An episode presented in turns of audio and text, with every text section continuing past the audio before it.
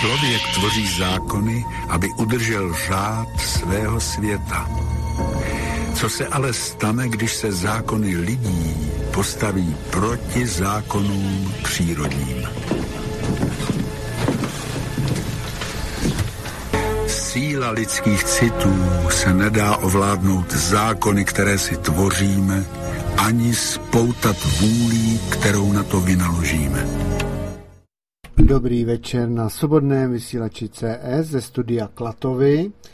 A dneska máme první čtvrtek měsíci krásný 1.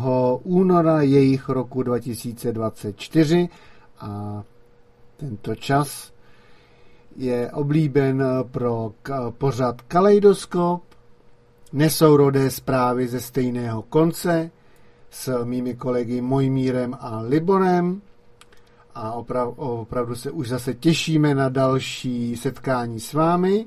Tady bych velice rád podotknul, že Studio Klatovy už má telefonní funkční číslo do pořadu, takže poslední půl hodinku určitě neváhejte a zavolejte, spojte se s Mojmírem a s Liborem.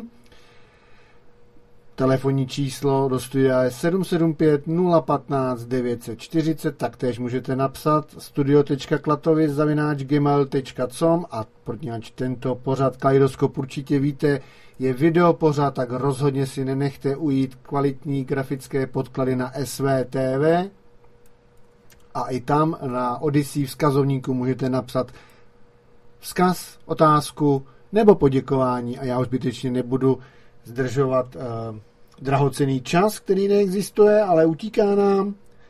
A přivítám uh, nejdřív asi Libora.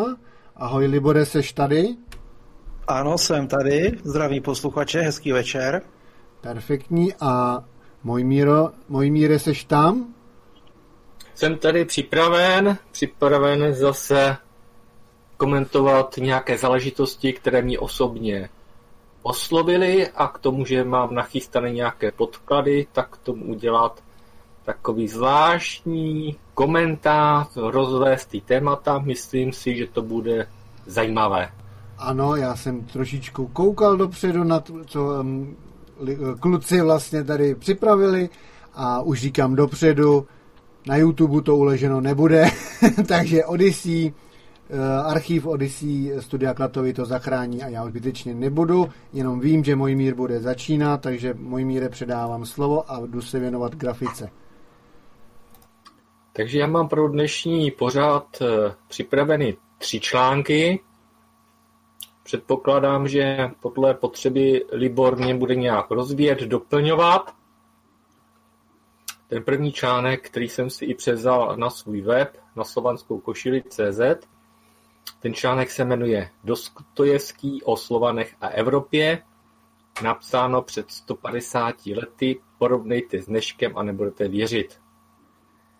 Já, je zvláštní, že když jsem ten článek si pročítal a přišel mi, že eh, souladí s tím, čemu se věnuju, a to většinou posluchači už ví, že slovanství a s výrazným přesahem védickému poznání, tak ten článek jsem si pozorně pročetl a jak mám zvykem, jsem různé věci i zvýrazňoval, takové ty podstatné hesla. A od té doby, co jsem ten článek převzal, tak se mě to ještě další věci začaly propojovat, protože jsem potkal s dvěma kamarády, s kterými ty věci nějak konzultuju a porovnáváme si postřehy. A než se vůbec pustím do toho článku, tak jenom chci říct, že ten Dostojevský opravdu to psal jazykem 150 eh, let starým, tak je takový částečně květnatý, skoro až někdy takový spěrný, veršovaný, takže pokud to čte člověk eh, dnešního naformátovaného vědomí, tak eh, musí možná vyvinout trošku více pozornosti, aby se v tom, eh, toho textu přidržel, aby nestratil pozornost a opravdu si ten článek eh, přečetl celý. A já začnu tím zvláštním úvodem, kdy v alternativě mnohými způsoby a různě sklonován slovo Matrix. Různě, z různých stran je to vysvětlováno a mně přijde, že ten správný, správný popis Matrixu stále ještě na té alternativě, nebo aspoň té, kterou jsem měl možnost nějak eh, monitorovat, tak jsem tam v podstatě nezahlédl. A z každý z těch příspěvků si všímá jenom určité části chování Matrixu jeho funkce. Nicméně žádný celistvější pohled tam chybí. A jenom chci říci, že vidím, jak se eh, vytváří informace, které se zabalují do slov a do věd, že pokud by byl dostatečně přesný v češtině, když to řeknu konkrétně v českém jazyce, přesný popis fun- nebo princip, proč byl Matrix stvořený, jak funguje, k jakému účelu je, za jakých podmínek se s ním dá vystoupit, nebo za jakých podmínek eh, ten projekt bude ukončen, tak takový i opravdu celistvější popis ještě na nic nikde nenašel. A teď začnu být konkrétní. Většinou vnímáme fyzické lidi a různé sílové instituce a úřady a globální firmy a nějaké reálné osoby nebo osoby skryté někde v pozadí, které vytváří tu globální vládu. A taky tak je takový fenomén, se mluví pořád o určité bytosti nebo roli globálního prediktora a tam jsou jakoby různé téze, různé názory, kdo to vlastně, jestli to je jedna bytost nebo více bytostí, jestli ta bytost má ještě už fyzickou podobu nebo ne. To teď můžeme ponechat eh, stranou a já teď ten metrik otevřu z jedné zvláštní stránky. Jemnohmotné.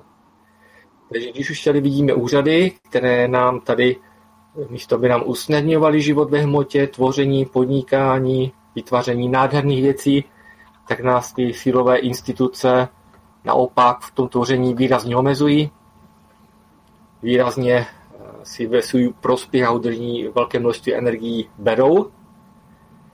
A když jsem se jako ptal teda kamaráda, přítele, jak to vypadá, když je lidská bytost napojena na Matrix na té jednohmotné úrovni, tak mi začal zmiňovat terminus technicus, a to jsou zámky a pečetě. A pod nimi jsou eh, jakoby uchovány už reálně fungující programy, které dělají eh, proti eh, našemu vědomí, bytí, duši jakousi neplechu, abychom zkrátka nebyli schopni si celou tu manipulaci Matrixem uvědomit, aby Matrix maximálně monitoroval naše jemnohmotné funkce a maximálně manipuloval s jednotlivými našimi hmotnými i nehmotnými smysly a natěž blokoval propojení s duchovním vedením a vlastně blokoval, cenzuroval propojení s vlastní duší. Takže pro mě bylo ten takové jako živé připomenutí, že kromě různých housenek a parazitů, které máme v auře, tak tam máme ty technologie přímo toho Matrixu. Když jsem měl takovou, takový seminář s Radomírem Wolfem, a tam je to jenom tak intuitivně, když jsem se zmiňoval na toto téma, tak jsem řekl, a to jsem potom musel zpětně si to připomenout, co jsem vlastně intuitivně vůbec ze sebe řekl, protože mi to samotného překvapilo. A tam jsem řekl, že ty technologie jednotlivé Matrixu, které můžeme počítat na desítky, možná na stovky, a jsou uloženy v různých částech našich jemnohutých těl, nedají se normálními postupy, lidi nemají takovou energetiku, aby ty zámky mohly rozlomit a celou tu danou technologii programových kódů Matrixu potom vymazat. Tam jako, říkám jako na úvod. No a na tom semináři se mně vypadlo, že si vůbec neuvědomujeme, že Matrix náma manipuluje na nejméně třech úrovních, když to řeknu velice obecně. Na úrovni bytí duše, že si vůbec neuvědomujeme skutečnou podstatu vlastní bytosti, pak nás manipuluje na úrovni vnímání Matrixu samotného, že si neuvědomujeme, jak Matrix funguje, jak manipuluje, jak mění naše vnímání reality a hlavně Matrixu samotného, aby jsme ho nevnímali jako temné shromaždiště jakýchsi šrotových programů, velice destruktivních, protože jak by jsme správně vnímali funkci Matrixu, tak bychom ten šrot okamžitě vzali lopatu velikou, zametli velikou metlu a vyhodili do koše. Takže Matrix to na té druhé úrovni maskuje vnímání toho systému sebe sama, aby jsme ho nemohli rozpoznat, kdo je vlastně tím manipulátorem a kdo nás drží v tom vězení. A pak na třetí úrovni Matrix tam výrazně manipuluje a e, pozměňuje vnímání té reality jako takové. A to je další naše veliké mínus, protože kdybychom správně vnímali realitu, ve které teď se tady v tomto vesmíru mnoha vrstvem nacházíme, tak v tom správném vnímání realitu bychom v ní i rozlišili umělou virtuální realitu Matrixu.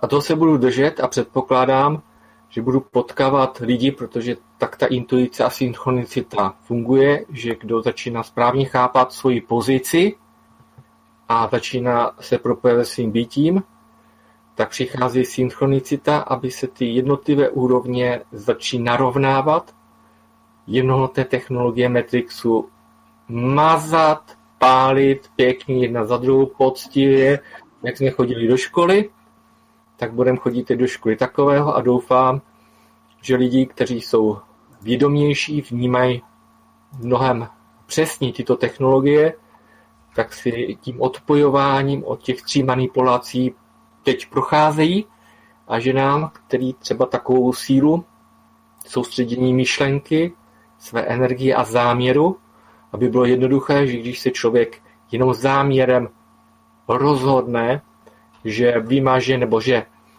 uh, odemkne, rozlomí zámek pečetě vnímání času, která je na srdeční čekře a pod ním jsou ty jednotlivé fungující pozměňující kódy Matrixu, takže už danou myšlenku a rozhodnutím, že tento zámek se otvírá a láme. A druhým záměrem je, že všechny stupněné kódy se spálí. Jenom chci říct, aby zase posluchači si nemysleli, že mluvím moc obecně, tak jenom naznačuju, co se dostalo ke mně. A bude to nádherná práce, až se budeme vědomě dotýkat Matrixu jako takového, toho propojení, jak jsme s ním propojeni a budeme se s ním postupně loučit, aby jsme se dostávali do skutečné reality vnímání své bytosti, do správného vnímání Matrixu jako systému mimo sebe, mimo energoinformační pole své vlastní bytosti. A pak to bude nádherné, že začneme opět vnímat tu realitu, tu skutečnou boží stvořitele tak je. No a tak se teď vrátím k tomu článku od toho Dostojevského. Já jsem musel udělat tuhle tu věc a úplně záměrně. Eh, protože ten Matrix od eh, pandémie podle mě nainstaloval pod strachy a pod to, že lidi se těm manipulacím s tou falešnou pandémií nošení tlamokrytu, falešných testů, nikoliv eh, vakcinací, ale umělých, umělých genetických manipulací, injekcí a pak ještě se nabízely covid pasy, tak si myslím, že lidi, kteří tyto nátlaky, tuto hru přijali, tak si jim systém byl jemu dovoleno doinstalovat do těchto bohužel vystrašených bytostí další sadu ovládacích mechanismů a programu Matrixu. A to mimo jiné eh, v podstatě znemožňuje nebo omezuje to, když se začnu teď tomu článku Dostojevského teď konečně věnovat. On v podstatě shrnuje to, že ruská duše, slovansko-árijská duše, duše předka rasy veliké našich světlých bohů, vůbec nepotřebuje vůbec se zabírat takýma, když to řeknu, typovinama Matrixu, protože je to od naší úrovně nikoho manipulovat, omezovat, šikanovat či uh, ukrádat o jeho tvoření. A v tom článku je naznačeno, že ta původní ruská duše, ten původní světelný systém, který je uchován, dejme tomu, prostoru Sibiře, že říká, tady mají všichni slované svůj energetický základ, svůj energeticko energo, energoinformační uh, zdroj možnosti se napojení, jak na dálku, tak možnost zvednout prdel, na tu Sibir se podívat. A že ruský člověk, ten, který je správně napojen na to energoinformační pole našich světlých předků, tak nabízí tvoření, neomezený přístup k vědění a k moudrosti vesmíru. Nabízí spolupráci, nikoli v šikanu, místo konů ne, nebude nikdy nabízet zákony, to, co je před pokřivením principu stvořitele. Takže je to o tom, že ta ruská duše postupně bude z toho ruského prostoru zářit víc a víc pokud se Rusko postupně zbaví všech eh, vlastních zrádců a všech eh, západních neziskovek a páté rozkladné kolony, tak se ta původní ruská duše rozáří a bude přesně fungovat v této době, co tam říká Dostojevský. Tam se rozsáří v čisté podobě duchovní potenciál, duševní potenciál, tvořivost slovanského světa a nabídne možnost všem Slovanům, kteří jsou od teď blokádou, masírkou od tohoto kanálu, světelného kanálu odpojeni, kdy tady většina Slovanů v Evropě je vystrašena, že nás Rusko chce zaujmout, znásilnit, vojensky dobít a že nemá nic na práci, než dobývat okolní země. No to je další cipovina. Tak mi potřeba v tom udělat pořádek a moc si přeju, aby i na svobodném poči- svobodném vysílači příznivců svobodné ruské duše, původního slovano árijství, vedické moudrosti přibývalo, aby jsme byli schopni i se začít víc združovat, poznávat, měli touhu se propojovat, protože ta bublina anglosaské manipulace je předpovězeno a už čtyři přátelé mi to naznačili tři roky. Tři roky budou obtížné, tento rok, příští rok a příští rok. Pak už ta manipulace Matrixu a speciálně anglosaské nadřazenosti bude neudržitelná a bude postupně slávnout a možná se sama od sebe rozpadne. Takže ruský svět jenom nabízí možnost přijmout pomocnou ruku ruského člověka, ruské ženy, ve které svítí původní duše, původní světelný systém vědického poznání. A když tady ocituju, aby těm, kteří opravdu nás poslouchají jenom z toho zvukové, zvukového živého přenosu, tak prostě nás to budu jenom citovat jako z podstavců, jo? jinak je potřeba, když tak ten článek si přečíst celý Řeknou si a ujistí se o tom, že Rusku nejsou povinni nejmenší vděčnosti, naopak, že se před vlády chtivosti Ruska zachránili při sjednání míru jedině intervencí evropského koncertu. No tak to nám nabízí právě Agosasové, že právě oni zachrání Slovany ve střední Evropě před, eh, před eh, ruskou hamižností, že nás tady chtějí dobít a, po, a, a znásilnit. No, taková otočená nepravda. Další tady čtu. Že dlouho nebudou schopni, chci říct, se mluví teď eh, směrem ke Slovanům, kteří jsou teď ztraceni od své pradomoviny energetickými kanály ostřiženi. Takže k ním je to.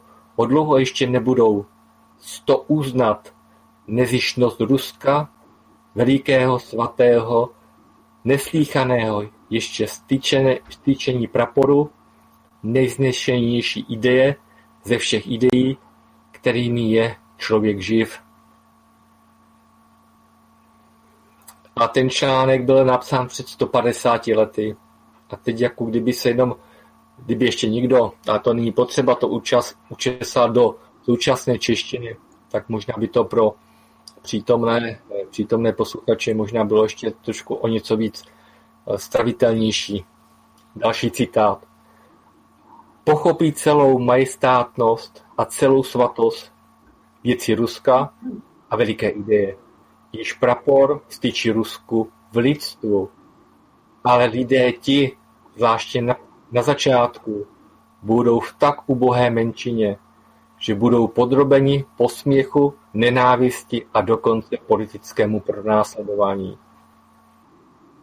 Zvláště bude osobozeným Slovanům příjemné říkati a roztrubovat na celý svět, že jsou plemeny vzdělanými, schopnými nešené evropské kultury, kdežto Rusko je země barbarská, chmurný severský kolos, dokonce ani ne slovanské krve. Pronásledovatel a nepřítel evropské civilizace. No tak to nás anglosase takhle na nás jakoby plivou, ale já chci říci, že kdo se probouzí ke skutečnému slovanství, tak tyhle ty plivance od destruktů a všeochopných eh, eh, bezpáteřních lidí, tak nám to ublížit nemůže. Skutečným Slovanům se bude postupně narovnávat, aktivovat původní světelná energetika, synchronizovat všech osmnáct energetických těl, dostaneme se do souladu s plynutím stepem vesmíru, bude skrze naše bytí znovu proudit čisté světlo stvořitele, propojení se světlými bohy. A to potom nám bude anglosaský svět závidět, jaké kultuře světla patříme. A naopak, pokud se bude probouzet někdo z té anglosaské společnosti, tak bude žádat nás, probuzené Slovany, aby jsme jim ukázali cestu do světla a k lásce a k tvoření té tmy a úpadku a devastace, která teď je západ úplně plný. Tak ještě se tady podívám, ještě, ještě stojí za to něco z toho původního. Ah, ah. Budou vždy instinktivně cítit,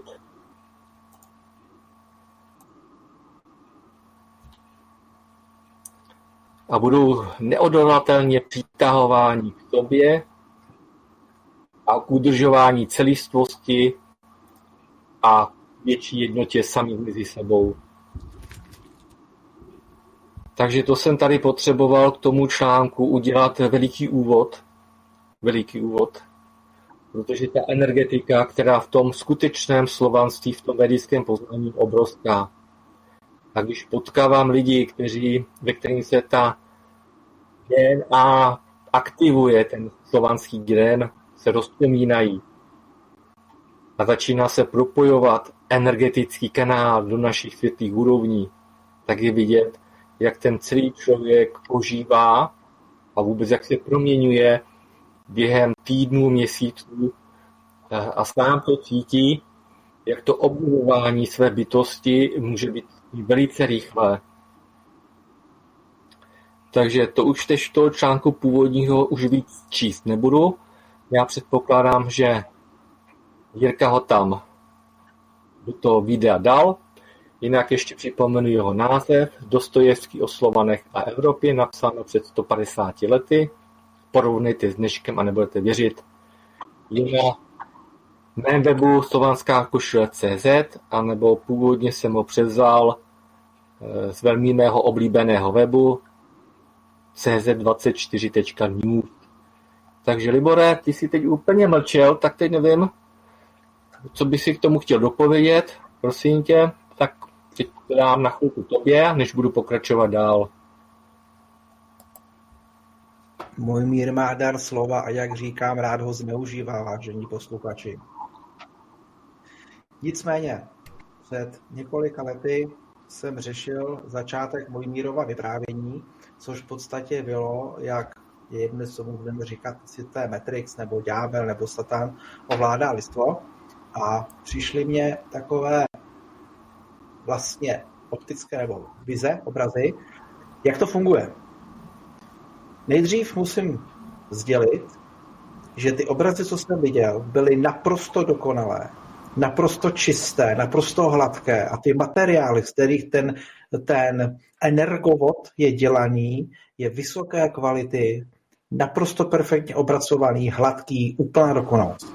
Představte si, že každý z těch lidí, kteří ať vědomně nebo nevědomně slouží Matrixu, tak vypadají jako makovice.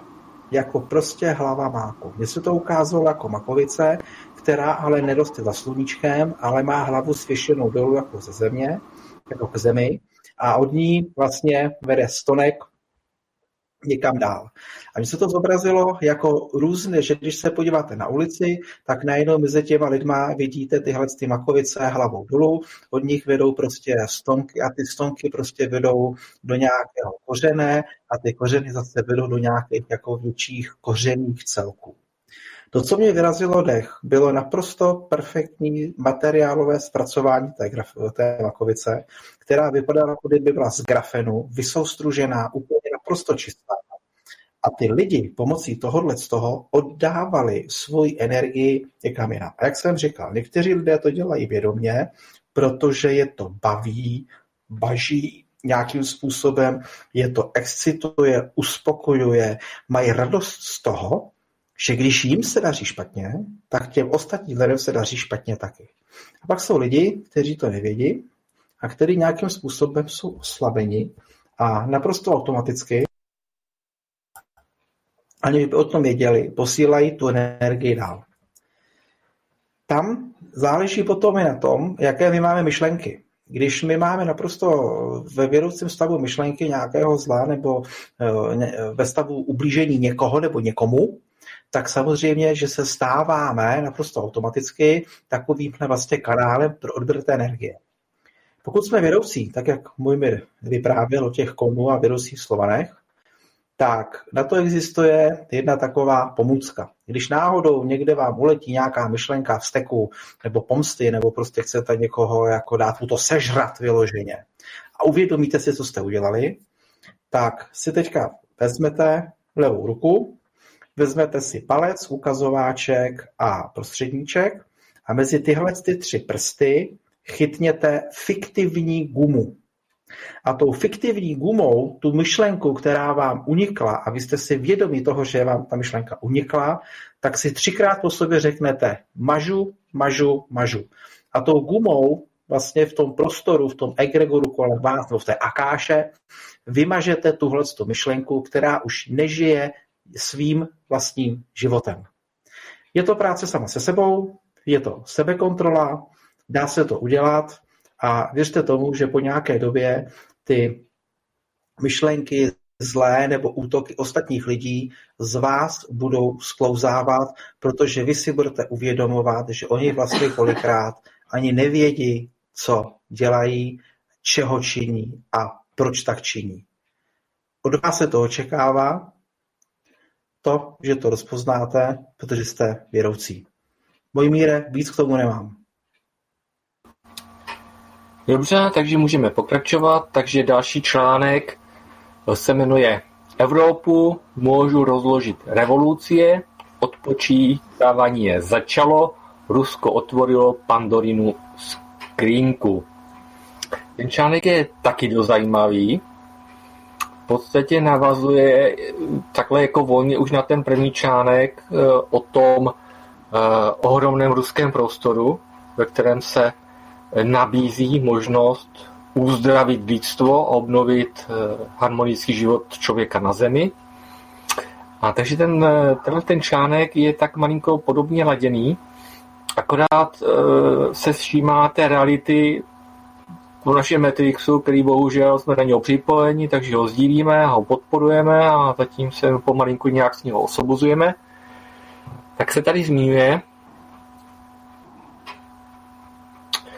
Eh, tady ta, ten eh, větší část toho článku je vlastně to, co eh, sdělil nebo napsal současný filozof Alexander Dugin.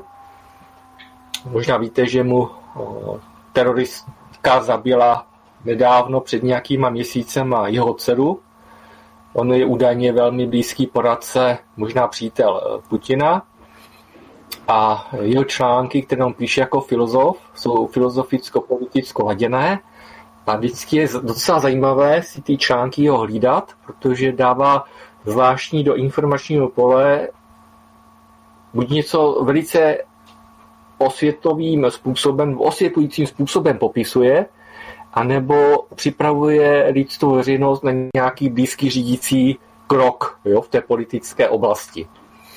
No, on tady zmiňuje, že už začíná být zřetelné, že na tom našem slavném západě, bohužel, a někdy udojím za to srdíčku, že cítím, že nás tady někdo znásilnil a tu nádhernou střední slovanskou Evropu připojil násilník k anglosaskému světu a je to násilné nepřirozené připojení.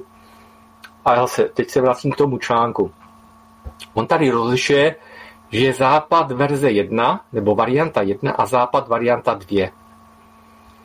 Že ten západ, ten původní varianta 1, je ten západ, který je globalistický, agresivní a parazitní. A to bychom potom tady jenom tak lehce si mohli připomenout s Liborem, protože přes ty nedávné resety, to byly zase naše série pořadů, jsme v podstatě hodně rozkryli, jak ten globální parazit, podle jaké operace zničil před asi 200 lety fungující globální impérií Velkou Tartárii, čili vedickou společnost, rozložil vojenským útokem a postupně ji zevnitř ovládl a e, z těch vedických institucí, které ji řídili, tak vznikly mocenské instituce parazita, který to tady zešniroval a to jsou vlastně, to jsou vlastně e, struktury současných jednotlivých států a vlád, abych mluvil jasně a srozumitelně.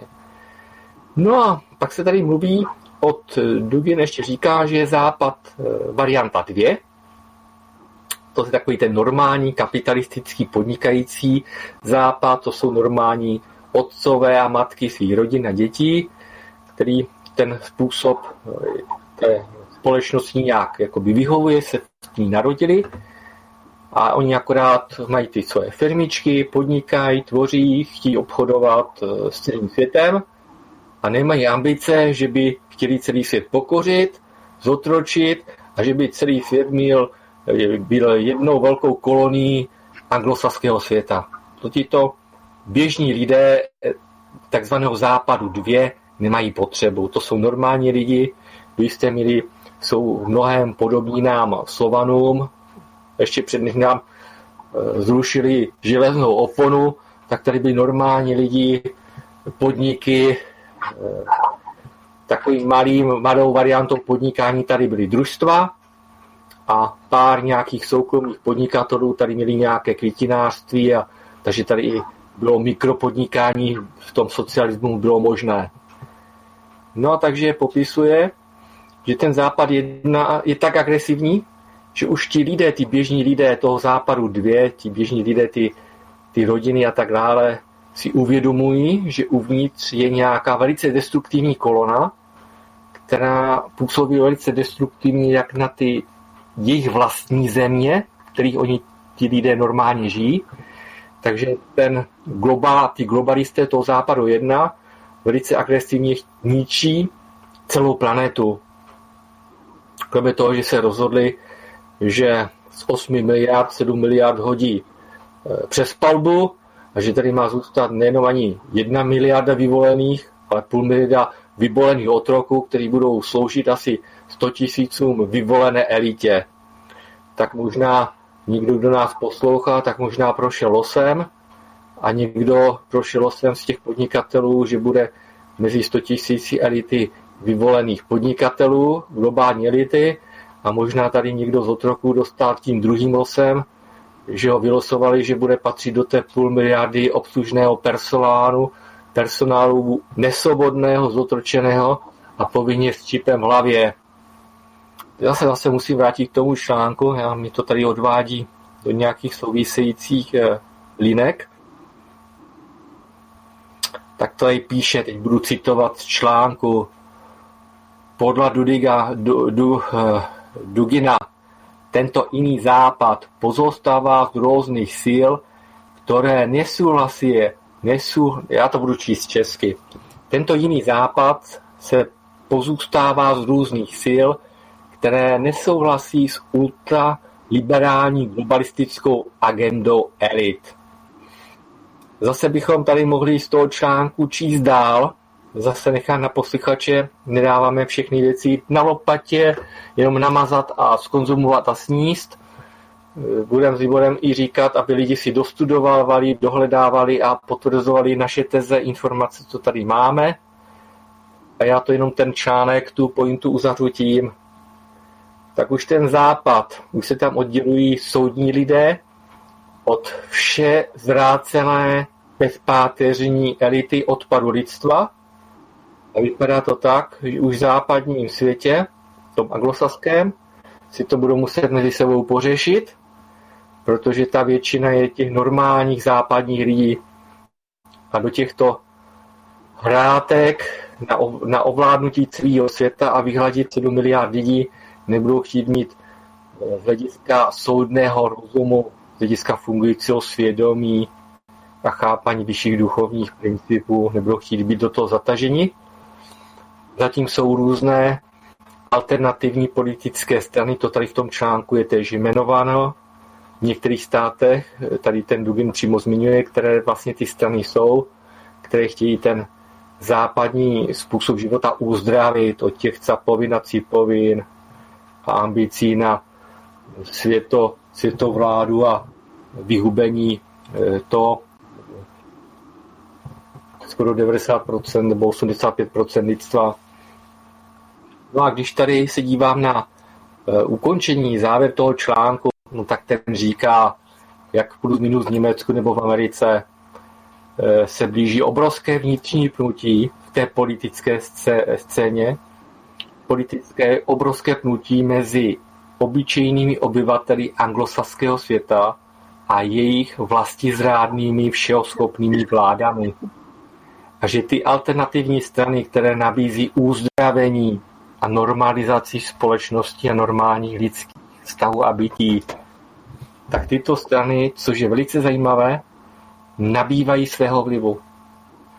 Takže Dugin tak velice pozitivně a pozitivní očekávání naznačuje, že ten západní svět se bude rozkládat sám ze sebe, aby ze sebe vyčlenil odpad, který je dalšímu životu nepoužitelný, který se musí pojmenovat, lokalizovat jako nádor z té anglosaské společnosti vykrojit a odložit do koše a ekologicky zlikvidovat.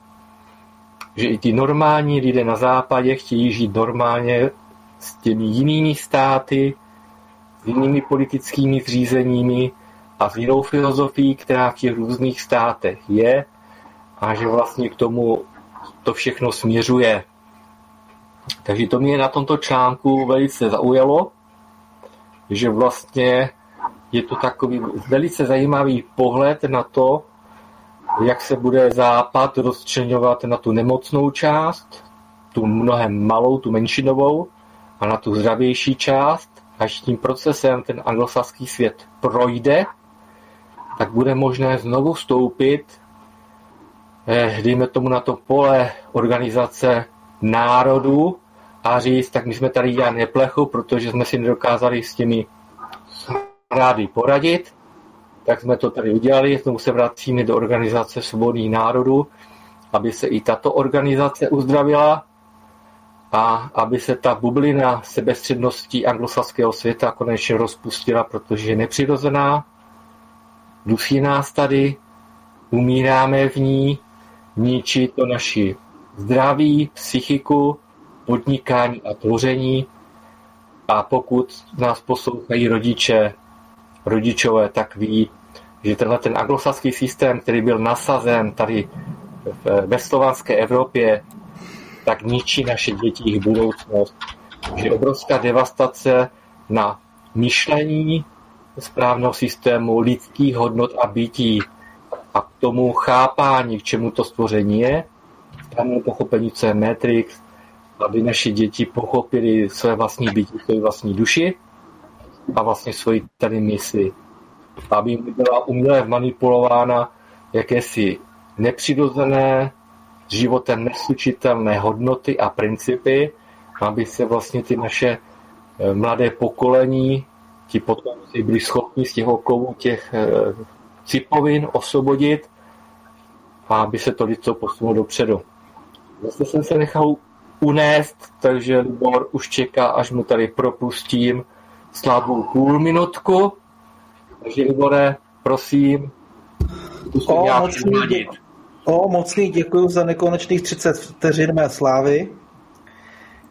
Mohli jste si tohle všimnout, přátelé, v roce 21, 22, když, byli, když už COVID byl neúměrný a sankce proti COVIDu byly neúměrné, tak povstaly západní národy.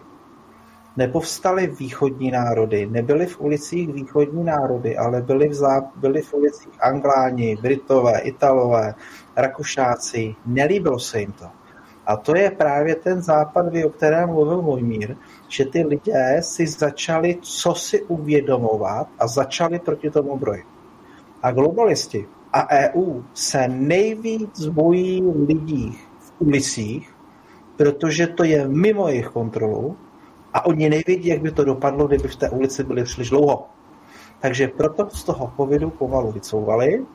Čest a sláva francouzským a německým zemědělcům, protože díky nim se přestali, nebo částečně přestali dovážet potraviny do Evropy, které byly za dumpingové ceny, zlikvidovali by, zlikvidovali by hospodářství, zemědělství, zemědělství v Evropě a tím pádem se Evropa stala naprosto závislá na dovozech.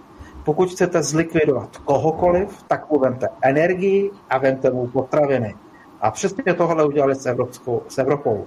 Vzali nám energie laciné z Ruska, plyn a ropu a teďka nám chtějí vzít i potraviny, aby Evropa byla naprosto závislá na dovozu a globalisti, Pax Americana, kdokoliv si s ní může nebo mohl dělat, co chtěl. Tak, můj míre, můžeš zpátky.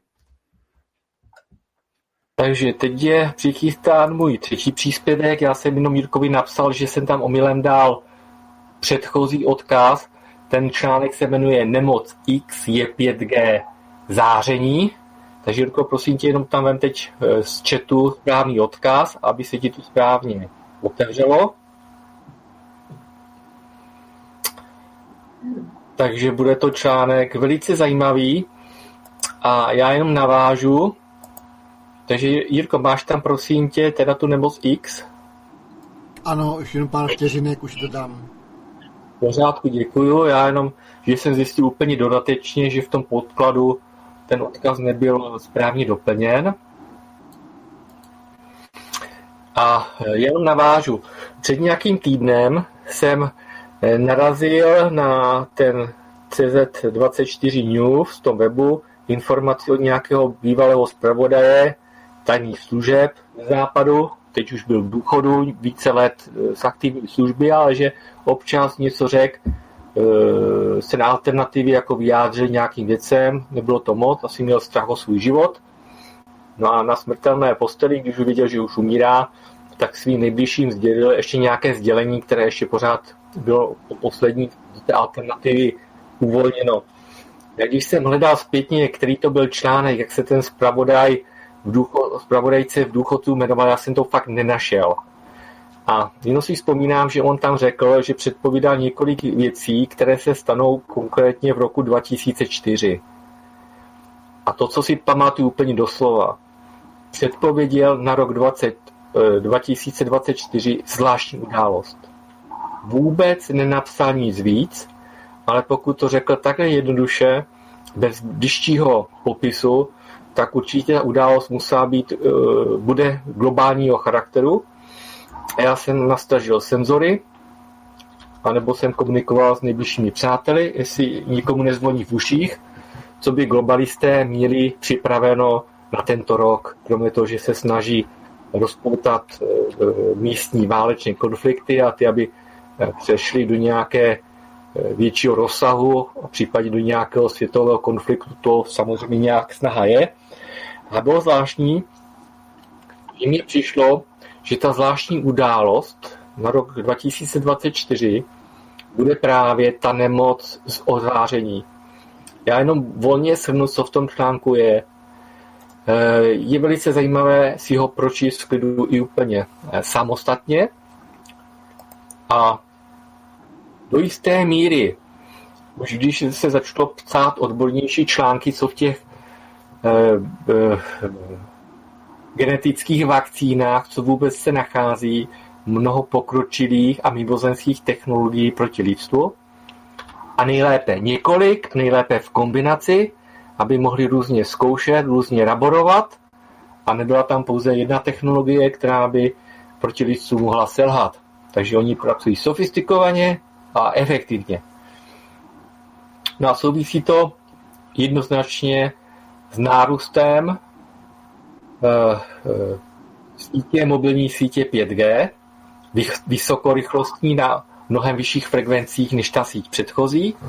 A souvisí to s tím, že součástí těch genových injekcí pandemických je součástí grafen, což je inteligentní látka, která za určitých podmínek se začne sestavovat do, jakého, do jakési technologie uvnitř živého člověka, která vlastně vytvoří něco jako by čip, který je schopen monitorovat eh, chování té lidské bytosti a pomocí jakéhosi rozhraní, které jak si ty grafeny nějak vystaví, ta technologie nějakého zvláštního biočipu, tak potom komunikuje s tím vnějším rozhraním a to jsou ty sítě 5G. A, když bych to řekl, co by tak z toho mohlo vycházet je, že v komu, té dané bytosti, kdy se ta grafenová technologie opravdu takhle zaktivovala, tak tyto bytosti jsou přímo monitorovány a obousvěrně jak monitorovány, tak ovládány jednotlivých psychických a biologických procesů, včetně ovládání funkce orgánů.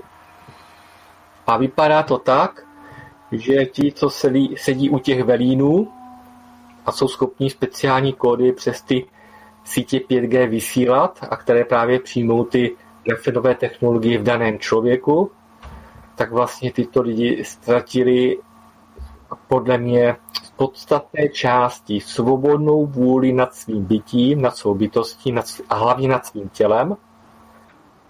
A když bych to řekl úplně obrazně, vidím, jako kdybych se díval v televizi na jeden film, o Faustovi a ďáblu, kdy za jakési dočasné výhody, mrzké dočasné výhody, ten člověk podlehne těm výhodám, nabídkám a podlézání nebo hrození ďáblem, upíše svoji duši, eh, svoji eh, krví a tu duši, až se naplní to, co ten ďábel slíbí, tak se naplní druhá část té smlouvy, a tato bytost je plně v moci těchto mocností.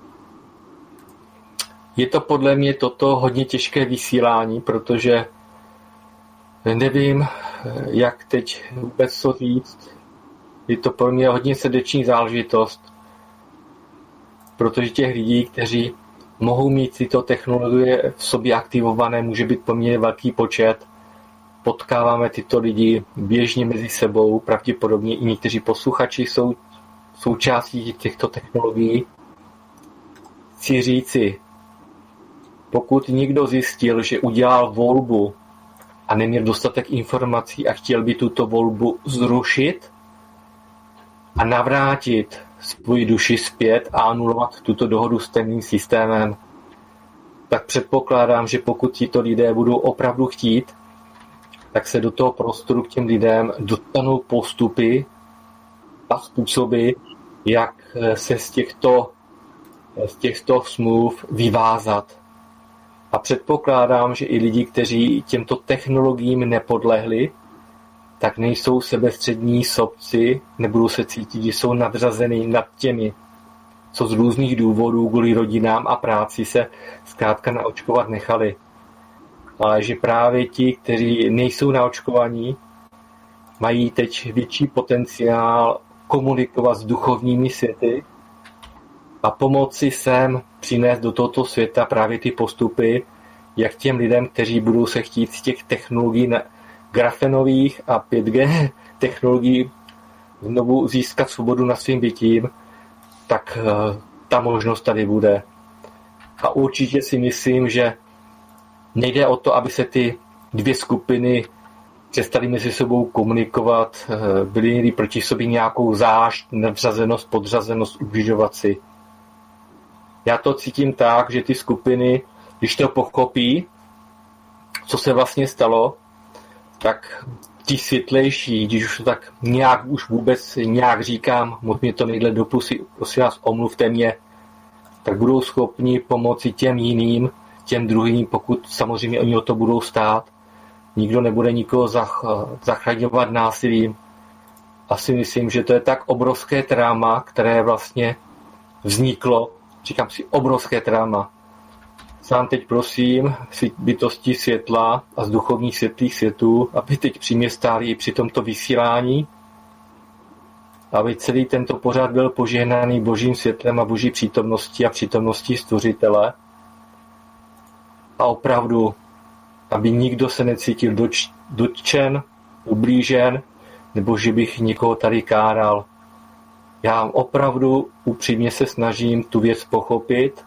Jsme tady na planetě pořád dohromady v rodinách, v příbuzenstvech, pracovních kolektivech, zájmových kolektivech.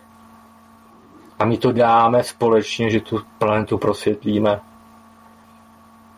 Toto jsem musel opravdu říct, aby to, proč jsem vůbec chtěl tento článek komentovat a vůbec vytáhnout, pro mě byl tak těžký, že já jsem přemýšlel, jestli vůbec si ho na svůj web, eh, na svůj web vůbec jakoby skopíruju, pak mi přišlo, že to mám udělat. A k tomu mě přišlo, že postupně mě přijde i to, co mám k tomu článku doplnit, co je nezbytné k tomu článku doplnit, aby ten článek nebyl kolizní, rozdělující, aby nenadělal tento článek naopak paseku a nedorozumění. A je mým velkým přáním, aby naopak vzniklo porozumění a pochopení situace a správné jakoby vyladění celého lidstva, to, jak tady teď na zemi jsme. To jsem musel říci. Libore, tak zase dávám dalších 30 vteřin tobě a když je roztáhneš, tak jsou tvoje. O, můj míle, děkuji. Teďka teda vůbec nevím, jak mám na tebe, jak má na tebe činnosti navázat. Nicméně vezmu to trošku po technické stránce. Je pravda, že grafén reaguje na elektrické impulzy, je pravda, že v těch vakcínách byly na, na, na objevily zařízení, která jsou schopná generovat elektrické impulzy a je pravda, že bylo experimentálně zjištěno, že když se vysílá určitá frekvence, takže tyhle ty elektrické impulzy eh, v kr- jsou schopny se přinášet do krve, eh, dávat vlastně ten impuls tomu grafenu, ten grafen potom tam v té krvi dělá nějaké věci. Jo? Nějaké věci. Tohle, co všechno pravda, pravda je, je pravda, že se hodlá i léčit pomocí elektrických impulzů.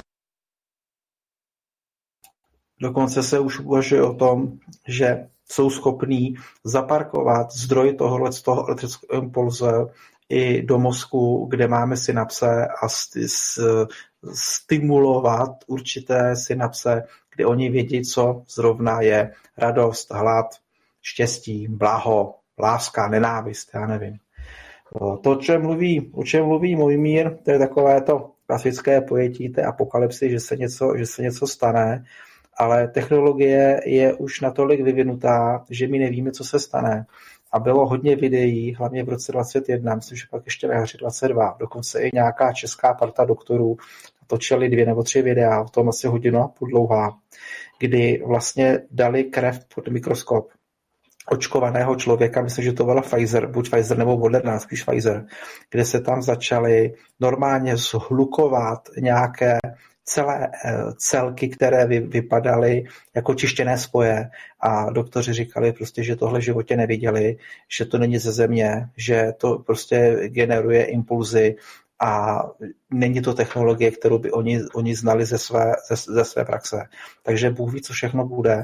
A navážu u můj míra tím, že no, navážu můj míra tím, že pomoc bude to, co nás stmelí dohromady. Pomoc, pochopení, odpuštění a předsudky.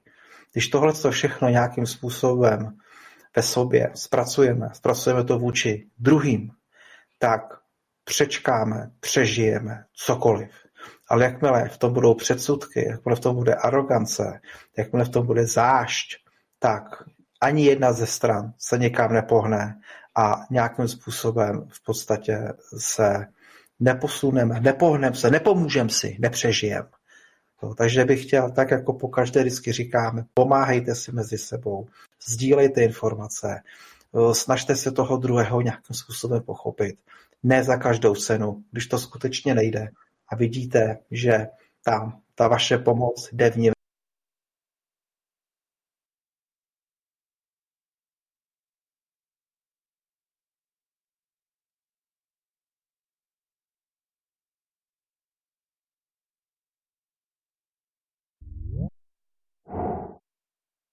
Nepochopí to od vás. Bojí se toho a nevědí. Tak, můj míre, můžeš dál. Takže moje můžeš dál znamená to, že já jsem okomentoval věci, které jsem měl za sebe, připravené podle mě hodně nějak aktuální a důležité. Spíše mě připadaly, že stačí tři témata, abych netříštil věcí do mnohých různých témat, takže já mám teď splněno a teď Libore předávám zase komentář k tomu, co máš připraveno ty. Tak, dobře. Tak, Jiří tady to nacvaká. Tak, připravil jsem si pro vás pár takových zajímavých věcí. Jak by člověk řekl, jak jedno zamávání motýlými křídly vyvolá onen motýlí efekt a ten se projeví na celé zeměkouli. Krásný obrázek námořních tras po celém světě. A tady vlastně vidíte, to jsou úzká místa mezinárodního obchodu a my tady můžeme chápat mezinárodní obchod jako zásobování nebo mezinárodní zásobování. Když loď neprojede těmito uzly, tak musí objíždět ne z okresu do okresu, ale musí nebo obeplouvat, musí obeplouvat celý kontinent. A teď si vemte, co se vlastně stane. Panamský průplav, tam je málo vody, protože sice tam jsou dvě moře vedle sebe, nebo se propojují dvě moře, ale panamský průpliv je závislý na zásobování vody z jezera. Málo vody, Polovina lodí může proplout. Vrátím se k tématu ještě. Pak tady máme Suezký průplav, tam se dohromady neděje nic, jenže je průliv Bab al Madab, Mandab a ten je u Jemenu. No a Jemenci to jsou ty Hutiové a ty prostě jasně řekli, že státy, které podporují Izrael a jejich lodě neproplují tímhle s tím průlivem. Takže i když je Suez otevřený, tak tímhle s tím průplivem, průplavem se nedostanou do Suezu. A můžeme si teďka o nich myslet, že to jsou nějaký sandálníci, kteří jezdí na voslu, za sebou tahají raketu a podívejte, uzavřeli průpliv, průplav. Sundali jeden tanker, myslím, že sundali jednu loď na to a teď se všichni bojí, protože netuší, co mají za zbraně, protože je vyzbrojuje Irán. Nicméně lodě obeplouvají Afriku. Jo? Sandálníci zastavili průplav a konečná pro mezinárodní zásobování. Další je hormo, hormuzský průliv, to je u Perského zálivu, to je vlastně mezi, to je vlastně jich, jich Iráku a Irán. A tam zase jsou Iránci a ty, když se rozhodnou, že nepustějí lodě z Perského zálivu, tak nevyjede žádná ropa. A potom na východě, tam jsou zase, tam jsou zase azijské průplavy, tam se zase Aziati hrajou svoje, hrajou svoje hry. Takže si tady vemte, to máte ty červené body 1, 2, 3, 4, 5, 6, 7, 8 červených bodů, 8 průplavů a stačí, když jeden z nich, nedej bože, dva z nich skolabujou, což se stalo teďka, což je ten průliv Bab al Mandab u toho Jemenu a panamský průplav tak najednou je omezená lodní doprava. Jak málo stačí k tomu, jak málo stačí k tomu, aby svět nebyl zásoben. A kde jsou ty sliby Evropské unie z roku 2022-2023, že se postaví továrna na čipy v Evropě místo v Číně, protože jsme závislí na dovozu čipů z Číny.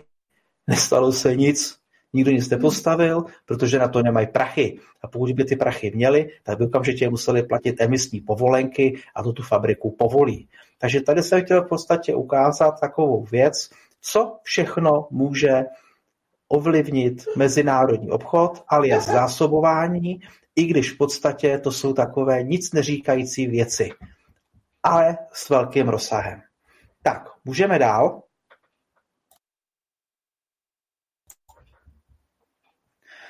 Tady tohle částečně souvisí to téma, to, co říkal mojí tím očkováním, protože tady už máme krásný titulek, že jo? Ovládat mobil pouhou myšlenkou, Muskův Neuralink poprvé implantoval čip do mozku člověka.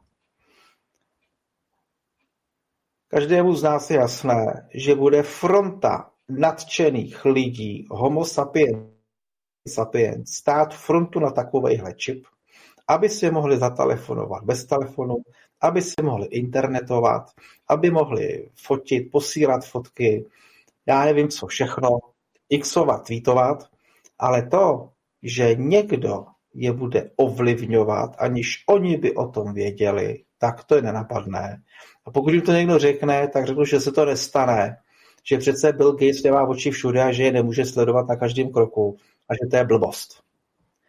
Dole jsem napsal, co je eugenika, že eugenika v podstatě je vylepšování, vylepšování a o dosažení co nejlepšího genetického fondu člověka.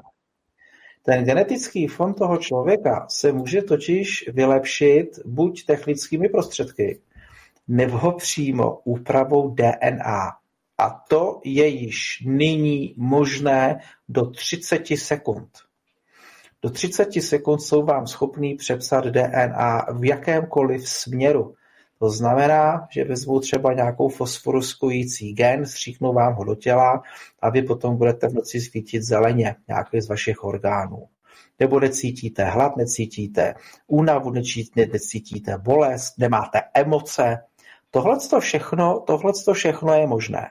Ty, co nám věří, že se to neděje, tak vpravo je krásná fotka vlastně lidské ruky, kde se mezi palec a ukazováček dává čip. Ten čip se tam dává takovou injekční stříkačkou. Platí se to, nebo platilo se to ještě v té bitcoinech se to platilo. A tenhle ten čip za vás otevírá dveře pouští ledničku, pouští světlo, platíte tím čipem, vybíráte peníze, prostě se cítíte jako někdo úplně jiný než ty obyčejný lidi, co kolem vás chodí a musí tahat hotovost nebo kartu, nebo jsou traplí s klíčem a uberáku a vy jenom tou rukou přejedete. A to je to, jak jsem řekl, že bude stát fronta lidí, kteří nějakým způsobem se budou cítit naprosto výjimeční. A teď si vemte, teď si vemte vlastně situaci, která potom dojde do té fáze, jako byl covid. A covid byl v tom směru, že vláda neřekla, že nesmíte do Penny bez očkování. Oni to nechali tak, že ten Penny Lidl Kaufland si to udělal sami. Nadnárodní korporace v rámci ochrany vašeho zdraví rozhodly, že nepůjde do toho zaměstnání nikdo, kdo by nebyl očkovaný, protože je to ochrana vašeho zdraví. Když se lidi obrátili na vládu, co to je za kravinu, tak vláda řekla, no ale to si ale vymysleli oni, my do toho zasahovat nemůžeme tohle. Teď si vemte, že přijdete do práce a oni vám řeknou, hele, nemáš čip, nemůžeš pracovat, protože ten teďka, co tam půjdeš do té firmy na to jednání, tak on má čip, on líp slyší, líp vidí, líp čte, líp počítá, umí 16 jazyků a ty neumíš nic a jak mu chceš konkurovat. No a za váma se hlásí ten nejblbější z nejblbějších, že jo, řekne, ale já už ten čip mám, tak já tam půjdu, jo. A ten teďka začne jako dělat kariéru, jo, a začne být zaměstnaný. No postupně, postupně vás nikdo nezaměstná, protože jste pomalí, nějakým způsobem nedokážete být rychlí, nejste upravovaný, takže zaměstnavatel vás ve vašem vlastním zájmu nepotřebuje. Tohle je podle mě velká, velká hrozba a myslím si, že do nějakých dvou, tří let budeme svědky to takhle. Pokud bude cesta tou, kterou oni chtějí jít, což si nemyslím, že se jim podaří, ale kdyby se jim podařila, tak si myslím, že do dvou, do tří let bude fronta na, na čipy a bude to dělaný metodou dobrovolnou, ale když potom ten čip nebudete mít, tak nedostanete to místo zaměstnání, které jste měli, případně nějaké jiné další, další výhody. Tak, můj mír, máš tomu něco? Můj mír, seš tam? Žiješ? Já mám pocit, že můj mír se odpojil, ale já bych k tomu něco měl, jestli teda můžu, a to, že asi se začnou možná potom někdy v tom budoucnu sekat ruce, ne? Takový to ucekne a pak má přístup ke všemu, že jo? To je jako všechno mít na jednom není chytrý, no. A tady se vlastně, eh, to je ten snaha mít to všechno v jednom, což potom, hele, když se dá, když se ví, že mm, když platíš telefonem a někdo bude mít tu čtečku, jako, tak může odečíst tvůj PIN, že jo, když platíš na, na kartě. Tak něco podobného si dokážu představit, že se pak vyvine taky, že jo, že budu brát ty data a potom vlastně všechno je, no ne mít všechno na jednom, no. A koukám, že můj mír teda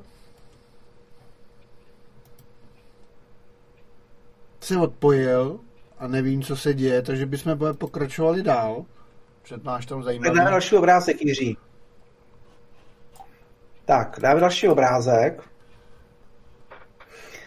Spíš a teďka text. jak je... Na... Tak, teď, no takhle, obrázek, tak, jako, tak, uh, stránku.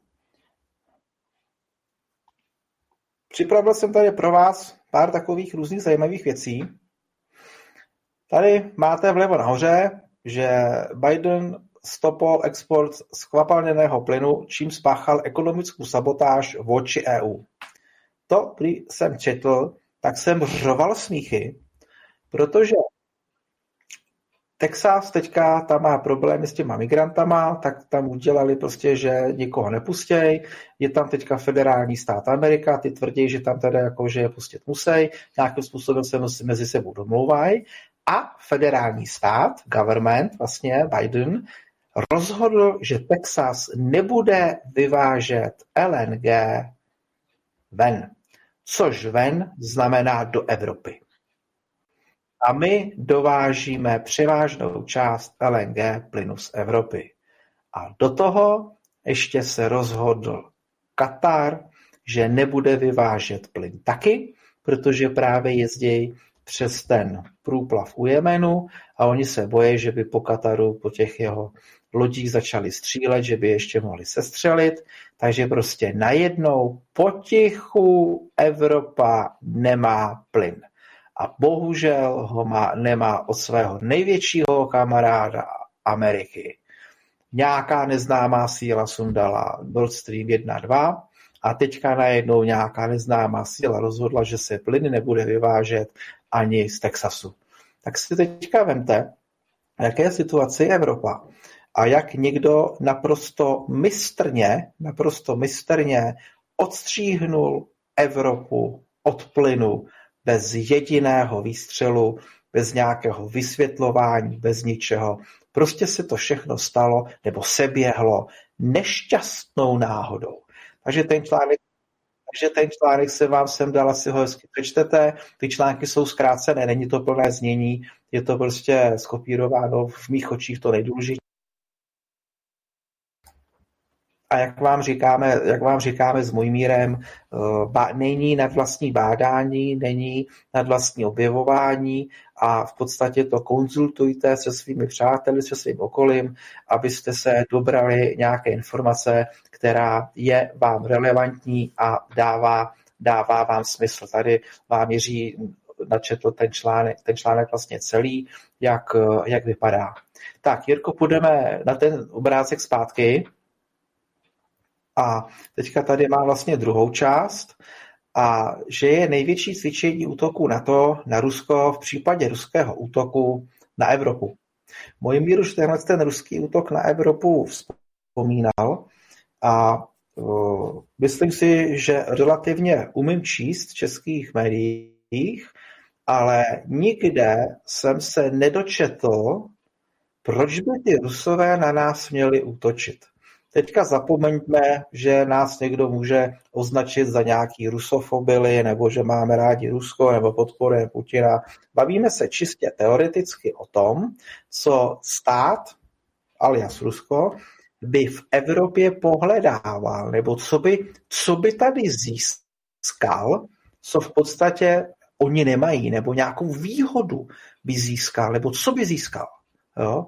Pojďme se na to podívat. Plyn do Evropy z Ruska, ropa do Evropy z Ruska, Wolfram do Evropy z Ruska, hliník do Evropy z Ruska, obilí Ukrajina, Rusko, Kanada, potom jsou různé další, další věci na výrobu baterií, to Rusové nemají, zas to mají Číňani.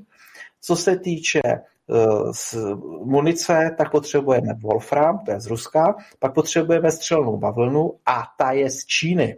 Protože pokud by měla nějaká evropská fabrika vyrobit e, střelnou bavlnu a nitrocelulózu, tak by zaplatili tak nekřesťanské emisní povolenky, že by to v podstatě zrujnovalo tu fabriku. Takže jsem se nedočetl, co ten zlý Rus by v té Evropě jako získal, co by dostal. Jo. Protože se odhaduje, že pokud by Rusko chtělo okupovat Ukrajinu, tak by potřebovali 1,5 milionu vojáků, aby tam jako udrželi tu, tu svoji kolonii, nebo jak to říct prostě, parovačnost. A k tomu ještě dejme tomu dalších půl milionu úředníků, aby tam jako ta vláda byla jich. Tak si vemte, že třeba na Evropu by to bylo, já nevím, 10 milionů vojáků, 7 milionů vojáků, k tomu třeba další 3 miliony aparáčíků. Jo, to, a co by, co by dostali, když by sem přišli? Jako jestli si někdo myslí, že by zase Rusové tady ovládali východní, východní Evropu a že by nás zavírali do, do gulagů. Helejte, hmm. Rusko žije naprosto globalistickým způsobem života, konzumním, jako žijeme my, Oni si čuch, čuchli k prachům, čuchli si k luxusnímu zboží, o kterém se třeba nám tady ve východní Evropě ani nezdá. V západě se o tom zdá jenom malému procentu lidí, kteří na to má prachy tak oni nepotřebují vůbec nic. Oni za ty svoje peníze, které tam někde vydělají na tom Rusku v, v, ve spolupráci s nadnárodními organizacemi, tak si ten luxus té Evropy dovezou tady fakt u nás si myslím, že není co vzít. A pokud by tady chtěli z nás mít kolony, tak by s tím měli neuvěřitelné problémy. Nehledě na to, že by ty národy velice rychle proti tomu Rusku té, té, okupace, té okupace povstaly. Takže by si myslím, že by do roka, možná do roka, by měli velké, by měli velké problémy. Jako tak, teď se slyším dvakrát. Ano, můj mír se připojil. Jo. Takže tohle je jenom taková jako vyložení úvaha, kterou jsem se nikdy nedočetl, co by ten Rus na té Evropě, kromě neuvěřitelné administrativní pakárny vlastně získal. Protože ať chcem nebo nechcem, tak vlastně BRICS je největším držitelem surovinových zdrojů na světě. A z toho BRICSu je to vlastně Rusko, eh, Čína, dejme tomu Irán, Katar, Saudská. A tady vlastně máme cvičení na to, které vlastně simuluje, že se dokážou velice rychle ze Severní Ameriky vojska přemístit do Evropy na podporu, na podporu vlastně obrany, obrany Evropy. Opravdu asi ty Rusové na tom moři by nedělali nic, asi by tam vítali šátečkama, nechali by z té Ameriky proplout do Evropy, aby jim pomohli. Jo. To je iluzorní tohle všechno. Nicméně, nicméně, pozor na jednu věc, která se jmenuje černá labuť. Může se stát, že najednou někde v rámci těch eh, cvičení toho NATO se objeví ruský pomalovaný tank, nebo čtyři vojáčci v ruské uniformě, nebo něco, ruský Putinův pas na zemi. Je to černá labuť, je to mezinárodně známá záležitost, je to vlastně, je to vlastně věc, kterou by nikdo nepředpokládal, někdo se tomu říká taky operace pod falešnou vlajkou a oni by mohli ukázat, že nějakým způsobem Rusko eh, napadlo tohle cvičení na to a že je zapotřebí, když už tam ty vojáci toho na to jsou, na to Rusko udeřit. Teď se, jak, jak tady se sestřelilo na, v Rusku to letadlo s těma zajacema, eh, které letělo na Ukrajinu nebo někam je vyměnit, tak vedle toho letadla našli Eh, rakety Patriot, které jsou americké výroby, což každý usoudí, že asi Rusové je neměli a nestříleli po svým, po svým, po svým letadle. Takže tohle, co vám sem dal s tím, že tady jako takováhle cvičení pozor, protože je vždycky uh, koncentrace hodně zbraní, hodně mužů a může se stát cokoliv, co by se zvrtlo a stačí nějaká špatná reakce nebo špatné pochopení toho, co se stalo a můžeme být ve válce. Víte, jak teďka všichni poslední měsíc neuvěřitelně všichni řvou, že jsme ve válce v Rusku a že se z Rusko na Evropu do třech, do třech let vrhná, že Evropa musí zbrojit, zbrojit, zbrojit proti proti Rusku. Jo? Takže to jsem sem dal jako úvahu na zamyšlení, aby jsme si prostě jako měli na paměti, že fakt stačí málo a situace se může vyvinout úplně jinak. Můj míre, seš tam? Můj míre? Ano, už se mě spojení opět obnovilo, já jsem teď na 15 minut úplně vypadnul, úplně se zrušil internet. Máš tomu něco? No, chtěl bych říct, že eh, globální prediktor si dělá všechno proto, aby eh, mohl postupně celou planetu lidstvo ovládnout a udělat si tady opravdu svoji trestaneckou kolonii a rozhodovat o tom, kdo tady zůstane a kdo bude odejít. A vypadá to tak, že opravdu se energetika planety Zemí nějak mění ve prospěch eh, pozitivní budoucnosti. Mně to přijde, že evidentně je to určitých okamžitých i v té politice vidět, že zkrátka ten globální prediktor nebo ta druhá klika, které se říká Deep State, že si nemůžou dovolit všechno, co by chtěli. Je to zvláštní, když mi přijde, že tu technologickou uh, základnu i ty dosazené politiky a funkce, že na tom pracovali desetiletí od toho resetu, ten si musím přijřít, před těmi 200 lety, kdy tu vedickou společnost rozložili, tak si myslí, že to mají dobře ošéfováno. A je docela zajímavé, jak to pracuje. A když občas eh, z okruhu přátel eh, se vyskytnu, kde jsou ti lidi jednocitliví a nedělají jim problém a je to pro ně přirozené, že se bavíme o tom, v jakém stavu je planeta, jaký je poměr sil, co je možné, nemožné, co se bude dít, tak je zvláštní. Oni říkají, že ty světlé bytosti mají mnohem větší operační schopnost než ty bytosti temnoty, protože oni jsou z nižších eh, úrovní eh, reálností. Ty bytosti světla jsou z vyšších reálností, a čili ty bytosti z vyšších světlých dimenzí úplně s přehledem pojmou tady tu hru toho Matrixu. A e, teď bych chtěl zmínit takovou zvláštní věc. Některým lidem se ta jednocitnost buď prohlubuje, anebo konečně aktivuje.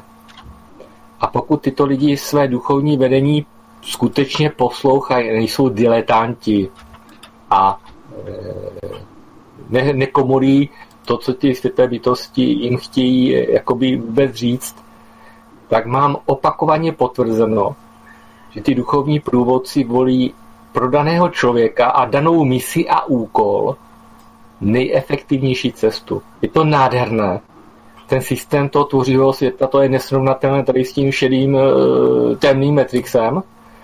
A já, když některého z těch přátel potkám a vidím, jak nádherně nakládá se svým životem, jak pozitivně ovlivňuje svůj prostor životní, anebo pracuje i na větších projektech, tak vidím, že ta efektivita toho světlého světa je nesrovnatelná. A se záleží na nás, na lidech, jestli si postupně vyčistíme svoje bytí od těch temných manipulačních implantátů, je potřeba zvednout prdel a tom opravdu pracovat.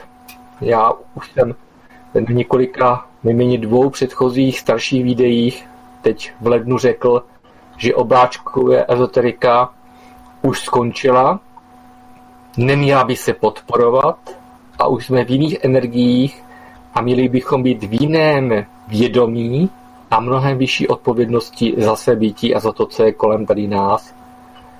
Tak já tady to, že se zvedl lačka, moc vítám, protože ta část alternativy ezoteriky, která se samozabavovala, stagnovala a vymýšlela cípoviny, tak to opravdu na to čas už není. A když vidím, jak někteří eh, opravdu poslouchají tu duchovní vedení, tak mám tady velikou naději to, že ta progresivita, efektivnost světlých sil je nesrovnatelná. A to je pro mě obrovským pozbuzením, obrovskou inspirací a nejméně já osobně se toho budu držet. Takže Libore, to byl můj příspěvek. Tak můžeme... Já bych do toho vstoupil, jestli mohu. No, tak já bych tady měl k tomu jenom to, že eh, ty jsi se tady ptal, jako co by vlastně Rusko chtělo tady v Evropě, jako jak, na, jak nás tím straší, jo, a že si na nic nepřišel, tak mě problesklo, no co, co by tady chtěli, no přece dluhy, ne?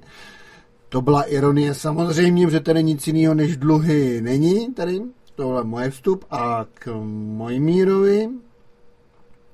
Uh, mám, eh, že nebo i jak ty si Libole říkal, že prostě to, jako, že jim to nevychází tohle, ono to je trošičku jinak, nebo já to tak vidím, že vytváří záměrně dojem, že mají všechno u moci, i když v moci, i když nemají.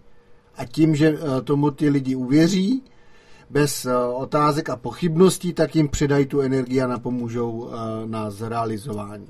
To je můj pohled k tomu. Ano, Jiří má pravdy, Rusové by sem přišli za nás zaplatit ty dluhy. Souhlasím. Tak to ještě rychle nějaký třeba nasekat, až sem Ivan přijede na koni, tak aby to tady za nás zatáhnul. No, protože opravdu tady nic jiného než ty dluhy a, a to tady není. Takže to mám takový trochu odlehčení, ale já to vidím jako pravdivý teda z mé strany. Tak, už je další obrázek.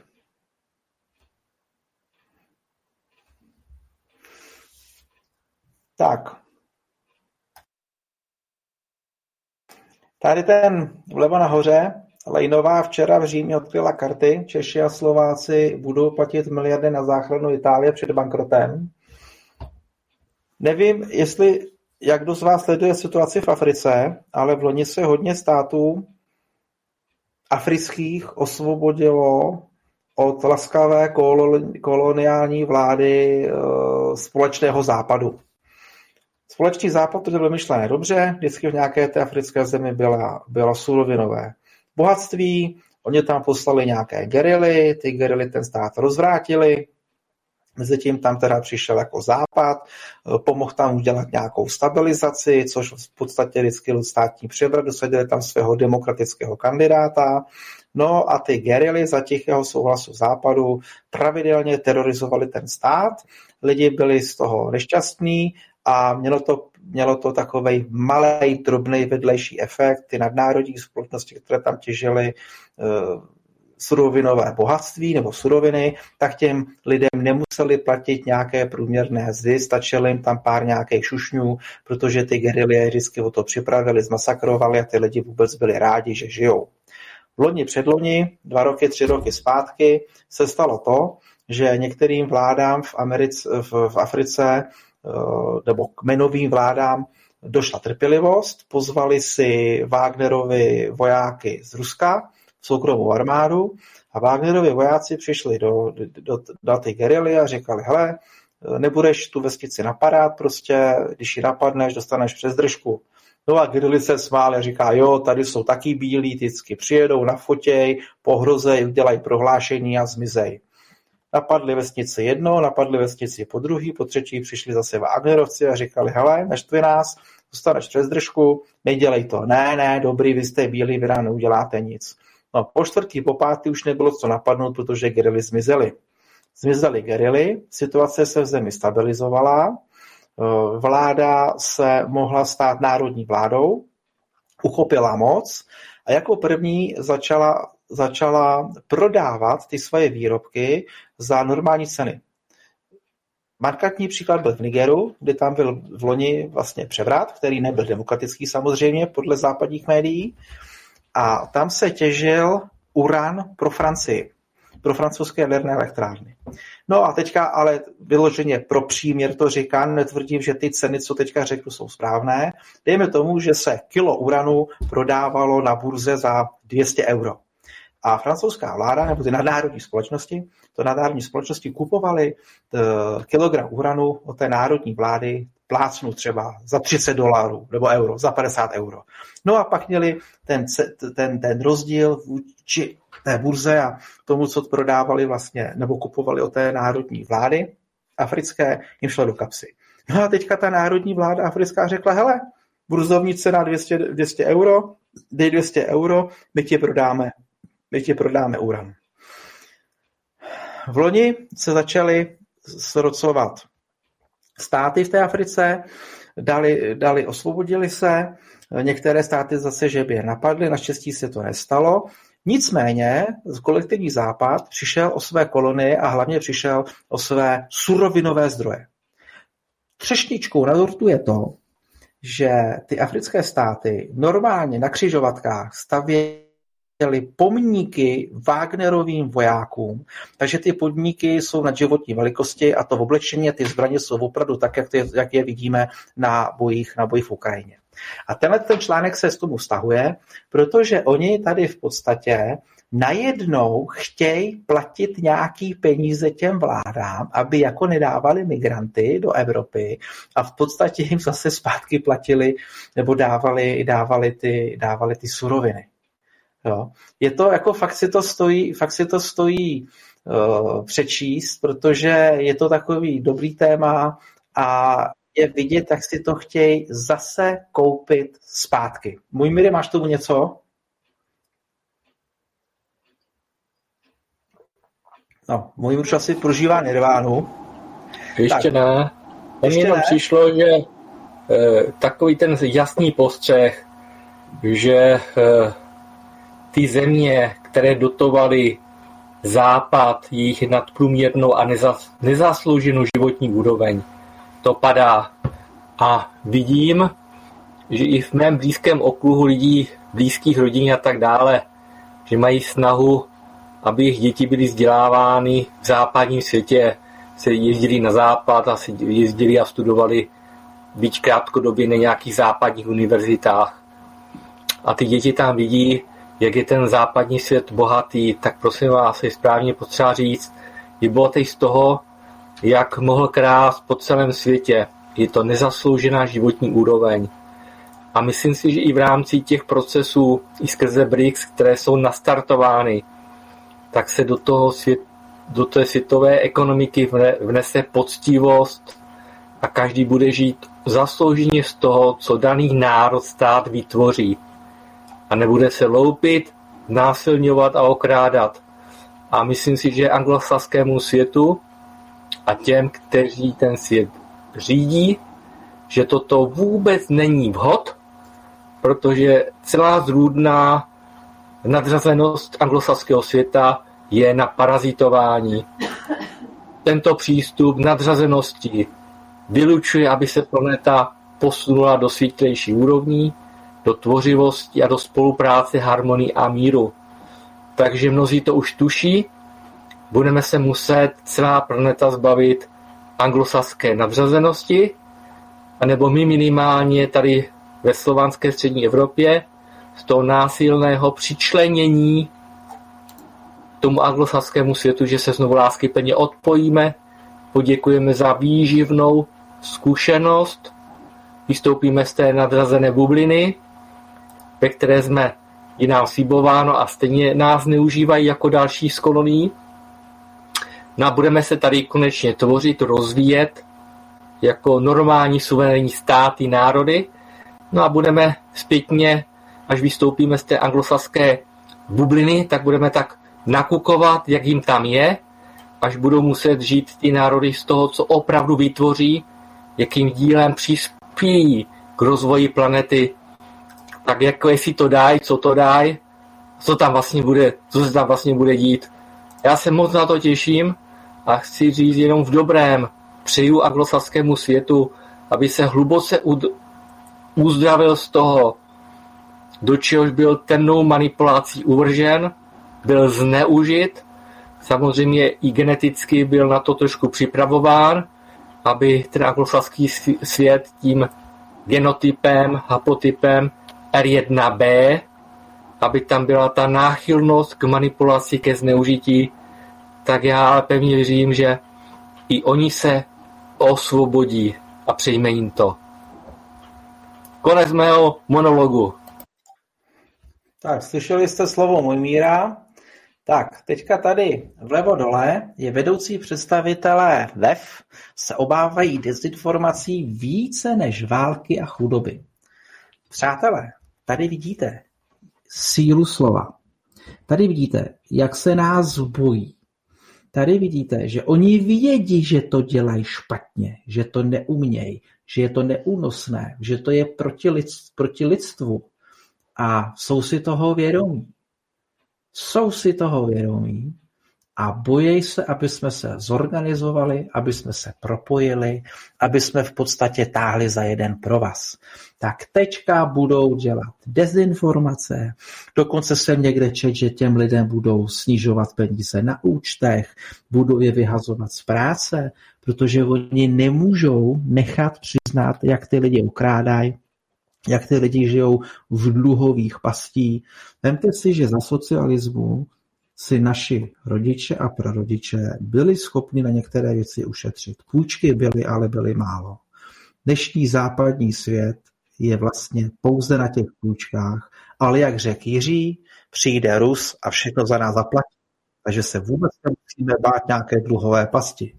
Takže tady tohle taky doporučuji si přečíst a hlavně uvědomit si, jakou máme sílu, jak se nás bojí a že jdeme správnou informační cestou, když si sdílíme informace, když ty informace podrobujeme kritice, hned všemu nevěříme, ověřujeme si to a snažíme se najít, kde ta pravda je ze všech zdrojů informací, včetně mass médií. Tak, půjdeme dál. Půjdeme dál, Jirko, dáme to tam zpátky. Vpravo nahoře, ne, ne, ještě ten předchozí. Vpravo nahoře je článek, jak jsem právě říkal, že tam blokují ty hranice a tam se teďka neví, co se stane, jestli opravdu ten federál půjde proti té texaské národní gardě, jestli se tam ty eh, občané mezi sebou rozdělí nebo ne, ale to nechme dalšímu vývoji. Jiří, to zpátky. Výborné, prosím no. tě, to je velice důležité téma. No. Se tady velice omezení a zkreslení v tom českém prostoru. Taky jsem zaslech na alternativě, jak je to Kasus Belli, zrovna včera jsem to poslouchal, tak tam přátelé vojáci v, dů, v záloze říkali, že e, česká televize je největší dezinformační médium s nejhorší kvalitou informací v celé Evropě. Tak děkujeme za takovou českou televizi. A teď k tomu. Texasané je to místo, kde vlastně je, funguje Donald Trump, kde je hodně republikánů a kde je spousta ještě normálních američanů, kteří si své rodné zemi váží a chtějí normálně žít. A destruktivní politika, uh, jak se jí jmenuje? Demokraté? No, Demokraté. Jo, demokratů, jo, tak jsou republikáni a demokraté, takže de, destruktivní politika demokratů, čili e, jejich prezidenta George Bidena, Deep Stateu a tak dále, dělá multikulty a úplně ničí Ameriku, ekonomiku a e, stát, který byl mega, mega státem mezi státy na celé planetě. No tak guvernér Texasu si řekl, že takový příval imigrace a inváze eh, z Mexika není možné, že už nemají ty imigranty už v podstatě kam umístěvat a působí jim to velké problémy vůbec fungování normálních rodinných Američanů. No, takže vrhli svoje gardy na hranici eh, s Mexikem, posílili ostatní drát a ostrahu a řekli si, že takovou imigraci a devastaci podporovat nebudou a že zastavili tok imigrantů. No, načež Bindova administrativa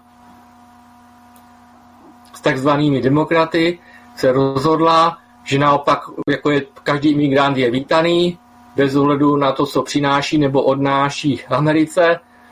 no tak absurdum eh, k te- texaské hranice s Mexikem měly být eh, přiblíženy i gardy a část armády právě pod vlivem demokratů a v podstatě se schyluje k občanské válce, protože část států, poměrně velký počet amerických států stojí při Texasu, druhý zase při Bidenovi.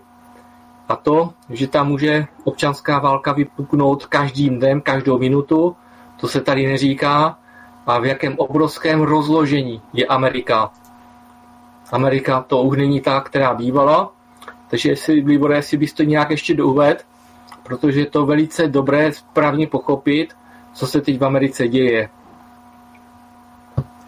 Tam se hlavně, hlavně totiž kolegové jedná o, jednou, o jednu velkou věc, že pokud se začne občanská válka v Americe, tak v podstatě se může stát omezení zboží, omezení služeb, omezení exportu plynu, surovin, krachy bank, já nevím co všechno a smete to potom ne celý svět, ale Evropu, protože celý svět, víceméně BRICS, obchoduje v Juanu. Takže tam, když se něco stane, Mojmír tu situaci velmi hezky popsal, on tu situaci velmi hezky popsal, tohle, co všechno se tam vlastně teďka jedná. Teďka je pouze, je pouze otázka, jestli se ty obyvatelé té Ameriky mezi sebou domluví, domluví nebo ne. A pokud se nedomluví, tak tedy jako potěž pán Bůh a zlé, a zlé pryč, protože to může potom po, pro celý svět, ale hlavně pro Evropu, pro Evropu špatně, špatně dopadnout. A velice jako se tam koukám s, s, s respektem, co se tam stane, protože to pak opravdu ovlivní úplně všechno. Úplně všechno.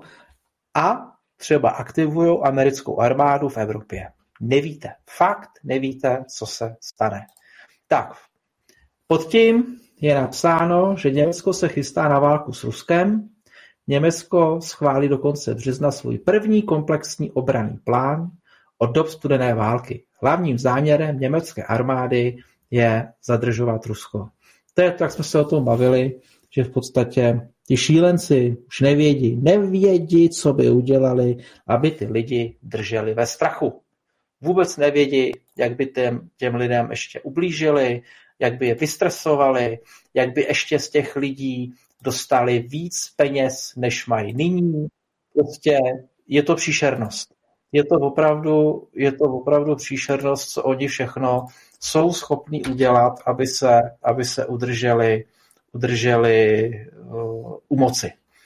Tak, další obrázek dáme, Jirko.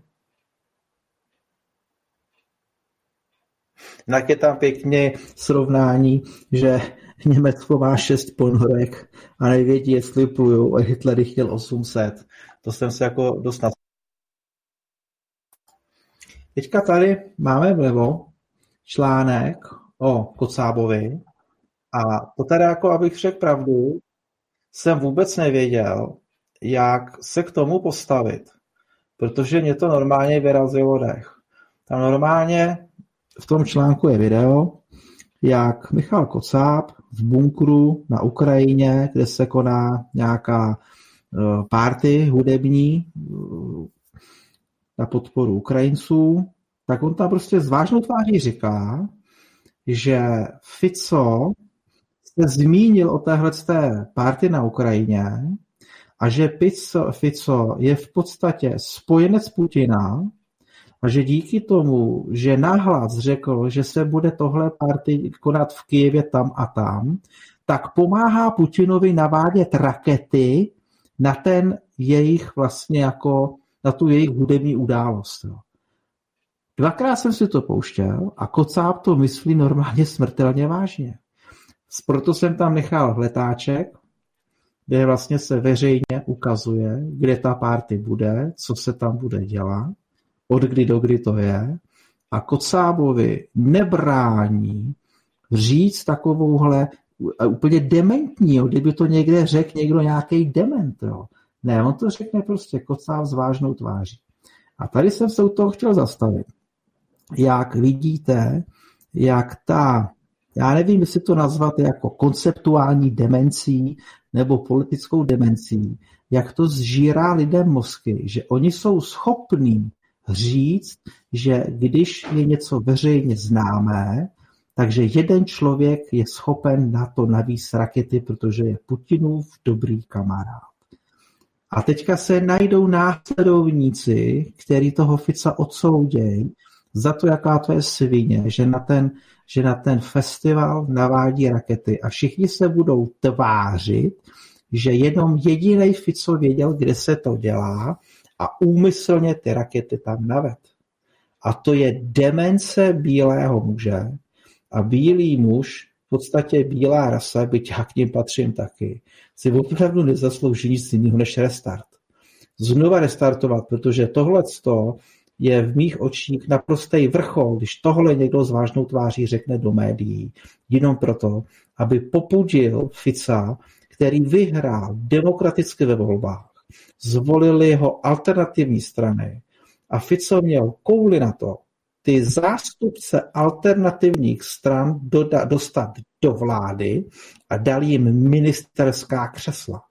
A to je přesně to, čeho se Evropa, globalisty a Pax Amerikána bojí. Že lidi si budou vládnout sami. V Německu někde zvítězilo v loni předloni někde nějaké to AFD a v tom regionu, co se volilo, byl strašný hřev těch poraženeckých pravicových stran, že se volby musí zopakovat znova, protože nevyhrály demokratické strany, které se očekávaly, že vyhrají, ale že vyhrála nějaká AFD strana, která je těžce levicová nebo alternativní, nebo já nevím, a že to rozhodně je špatně. To, že si to ty lidi zvolili, vůbec nebrali v úvahu. Oni brali v úvahu, že oni budou tam doživotně. To je to, jak teďka chtějí udělat korespondenční volbu, naše vláda, chtějí přiznat do čtvrté generace českou příslušnost, takže jim naroste eh, volební elektorát milionu voličů, dvou milionů voličů, tří milionů voličů. A jak ty voliči volí v zahraničí? Máte 100% voličů z těch 100% volí 80% voličů, voličů.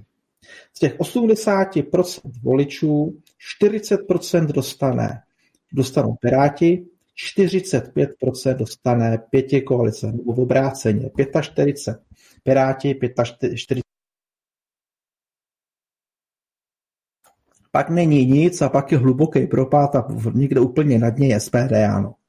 Takže si pěti koalice s ODS řekla, ty vole, hele, my dáme do čtvrtého kolena český občanství. Oni ty z těchto těch zemí, kde už jsou teda zmasakrovaný těma LGBT a Sorochčevcama a těma genderovejma, genderovejma deviacema, oni nás budou volit, protože my víme z těch minulých voleb, že vždycky to je 45 uh, eh, koalice a 40 piráti nebo v obráceně.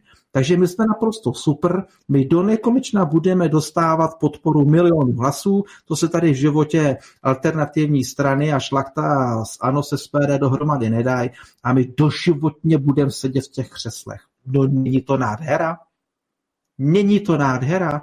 A pak nevím, jestli Kocáb tím patří nebo nepatří, ale vypadá to asi, že jo, podle toho jejich prohlášení. No pak takhle něco někde prohláší, prohlásí a lidi toho Fica začnou odsuzovat, také to je hajzl, když na ten koncert prostě navádí, navádí rakety. No, to jsem se rozčílil a k míře máš slovo. No tak, můj Já bych si jenom zase.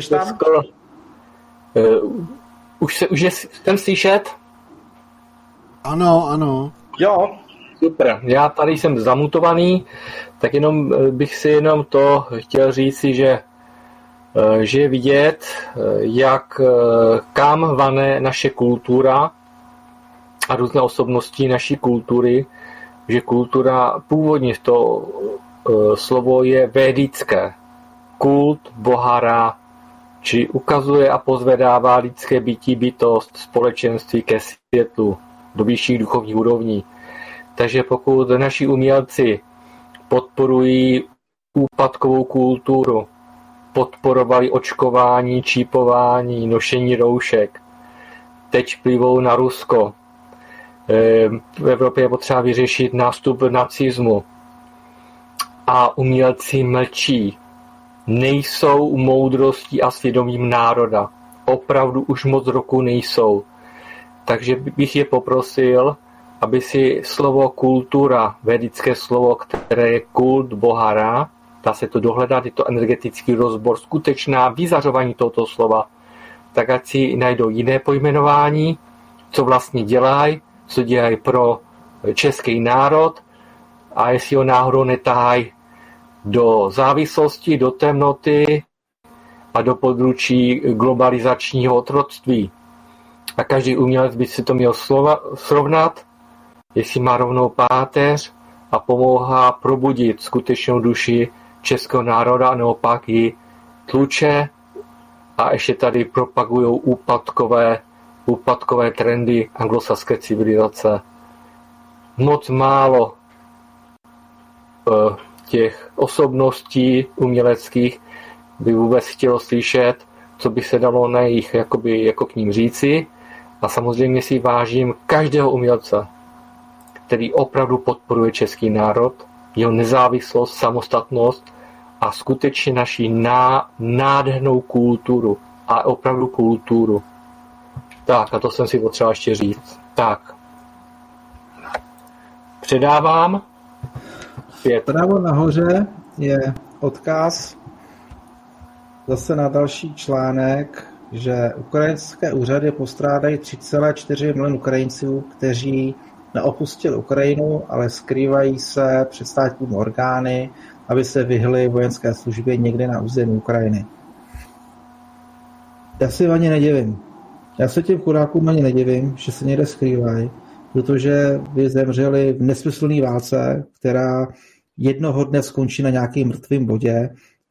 V OSN se všichni zhádají a na ty mrtvé, pozůstalé, zmrzačené si nikdo ani nevzpomene je to jako těžké téma tohleto, já to tam s těma lidma velmi prožívám, velmi prožívám.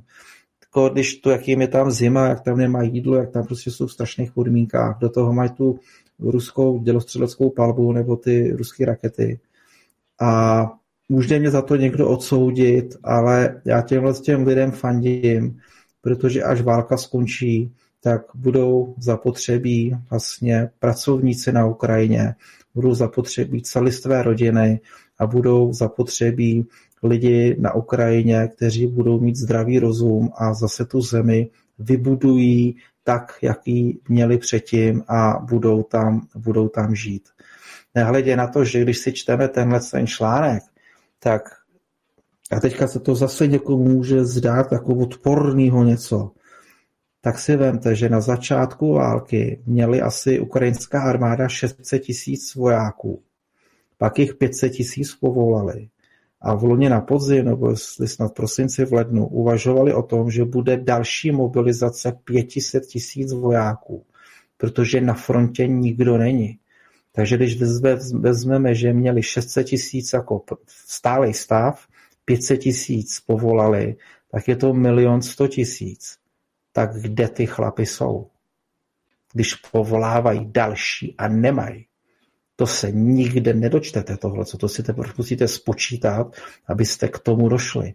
Takže když si vezmeme, že na ukrajinské straně je, já nevím, kolik jich je mrtvých, kolik jich je zraněných, kolik jich je nezvěstných, takže máme vlastně jako chybějících 1,1 milionu zhruba vojáků. A k tomu dalších 500 tisíc jej povolá, tak se těmhle těm, co se skrývají, vůbec nedivím, protože to je úplně nesmyslná válka. A teď jsem někde dneska čet, že Evropská unie odsouhlasila balík 50 miliard eur na podporu Ukrajině, aby mohla pokračovat válce, což není nic jiného, než ty všichni zástupci těch 27 evropských států podpořili, jasně podpořili válku a na té válce se podílejí a mají na svých prstech jak krev ukrajinských vojáků, tak ruských vojáků, tak ukrajinských civilistů. Protože kdyby opravdu byli demokrati a mysleli to s Ukrajinou dobře, tak okamžitě zastaví boje domluví se s Ruskem na nějakých věcech a začnou Ukrajinu sanovat, sanovat rodiny, začnou scelovat rodiny, začnou ty rodiny dávat dohromady, začnou je podporovat, aby ty lidi konečně žili v míru. Ne, oni jim dají normálně 50 miliard. To je, mají krev na svých rukou. No a poslední příspěvek je, jak jsem vám říkal, o, to, o té lodní dopravě. Ten si přečtěte celý. Ten opravdu je pěkný. A to z toho, to z toho důvodu, že je tady krásně vidět, tak jsem říkal na začátku, jak svým způsobem malé události ovlivní lodní dopravu, potažmo zásobování nebo obchod na celém, na celém světě. A hlavně si tam potom přečtěte ty důvody, které k tomu vedly. Jak opravdu stačí málo a jak je lidstvo, ne planeta Země, ale jak je lidstvo zranitelné. Vemte si, že během covidu čínské přístavy nevyvážely ven a v podstatě v Evropě se zastavilo, zastavilo zásobování. Takže tenhle ten článek jsem sem dal jako zajímavost, aby jsme si uvědomili, jak ta globální vesnice, zvaná svět, jak je zranitelná na několika bodech námořní dopravy, kdy v podstatě končí zásobování celých kontinentů. A do tohohle z toho se někdo myslí, že Evropa bude válčit s Ruskem, když Evropa nemá surovinovou základnu. Ano, vojensky bychom je přečíslili, jestli Evropa má kolik, dejme tomu 600 milionů vojáků nebo lidí, Amerika má 350, tak to jsme 950, dejme tomu 900 milionů, možná miliarda, a Rusů je kolik? 140 milionů. No tak jak to asi dopadne? Rusáci šáhnou po jádru a jdeme se kouzat všichni. Afrika s Azií se budou koukat, tak se tam Evropa s Rusákama vyměňují prskavky do té doby, než k ní půjde zamořený mrak a my potom zase s Mojmírem po několika inkarnací budeme mít přednášku o tom, jak v roce 2020 něco se tady zřezali mezi sebou a zase to bylo stejný jako tenkrát v tom roce 1850 a budeme s Mojmírem slavný. No, pánové, dámy, vážení posluchači, to je prostě na panáka tohle. To je jak u blbejch na dvorečku. No, takže takhle jsme vám s Mojmírem chtěli ukázat věci z různých úhlů, chtěli jsme vám ukázat věci z různých pohledů, jak se na některé věci koukat. A hlavně jsme vás chtěli podpořit v tom, že bádejte, pozorujte, přemýšlejte, eh, konzultujte se svými známými, se svým okolím, nenechte se, nenechte se odradit, eh, víte, komu, komu sdělit, víte, komu sdělit ne a nebojte se, opravdu se nebojte, když budeme jednotní, budeme držet pospolu, tak eh, přežijeme, přežijeme všechno a přežijeme to daleko líp a příjemnějc, než kdybychom se měli se všemi rozhádat nějakým způsobem nebo nějakým způsobem být v konfliktu, v disharmonii, protože to nikam nepovede a nikomu to, nikomu to nepomůže. Tak, můj míre, tak, děkuju. Tak už máme jenom pár minutek. Já bych teda využil jakýsi prostor pro to, eh, čemu se teď chci věnovat i skrze jakési semináře a přednášky. I s Liborem jsme vlastně absolvovali v Hořících u Hradce Králového přednášku o resetu, zničení nedávné vědické společnosti Velké Tartáry, a Libora překvapilo, to netušil. On v podstatě e, se potkáváme, no, fyzicky od sebe daleko, tak se potkáváme zácně a on jako na mých přednáškách a seminářích to zatím moc příležitost neměl. A tam jako mu to vyšlo, že na té přednášky se mohl účastnit a městní pomoci. A divil se, kolik lidí pochybuje o smýšlené a vymýšlené historii, o mnohých nesrovnalostích a uvnitř cítí, že nás ten Matrix, ten společenský systém hluboce podvádí, že nás eh, se snaží přivázat k té konzumní společnosti, která je bez, eh, bez budoucnosti, že hledáme hlubší hodnotu svého bytí, propojení s vlastní bytostí a vlastně s tím, co tady máme opravdu dělat, aniž by nám to nikdo zvenku vysvětloval, proč jsme se tady narodili, to bylo přece hloupé, ten, ta základní mise, potenciál duše v každém z nás. No takže já budu mít v nejbližší době takový eh, podvečerní seminář, kam bych třeba vás chtěl pozvat. Ten bude eh, ve Valašských kloboucích 24. února v sobotu. Bližší podrobnosti jsou na mém webu slovanskakošile.cz. To je taká eh, čtyřhodinová přednáška, bude tam i večeře a pak po večeři bude diskuze. Ta přednáška začíná v 15 hodin v takový trošku netradiční sobotní čas. A pak eh, navazuju s Radomírem na náš první společný a poměrně úspěšný seminář ve Štípě. Takže se podařilo organizovat další seminář až v Jižních Čechách, až v Českém Krumlově. Takže doby se se mnou a s Radomírem, který jezdí na Sibiř, zná velmi dobře Ukrajinu, zná i Rusko a Sibiř. A když on povídá z vlastní zkušenosti, jak to tam funguje, no tak mně přijde, že můžu v ten okamžik eh, vypnout českou televizi, český rozhlas a všechny eh, mainstreamové televize, protože tam jsou opravdu nesmysly a bludy. A když člověk, který tam fyzicky byl týdny, měsíce, tak říká, jak to tam opravdu funguje, tak když to řeknu jednoduše, aby to byla pozvánka na náš společný seminář, kdybyste opravdu se dostali do Ruska, a viděli tu ten rozvoj Ruska a tu životní úroveň a sociální podporu. Pravděpodobně by se, se s dětma nechtěli vrátit zpět do České republiky. Říkám pomyslně, máme tady samozřejmě to naše rodná země, ale vzhledem k tomu, jak se tady zbojnický vládne, jak se ta země plundruje a vybydluje a vykrádá, tak pocitově byste zůstali na Sibiři a byste byli rádi za ten normální život, který tam je pro ty lidi.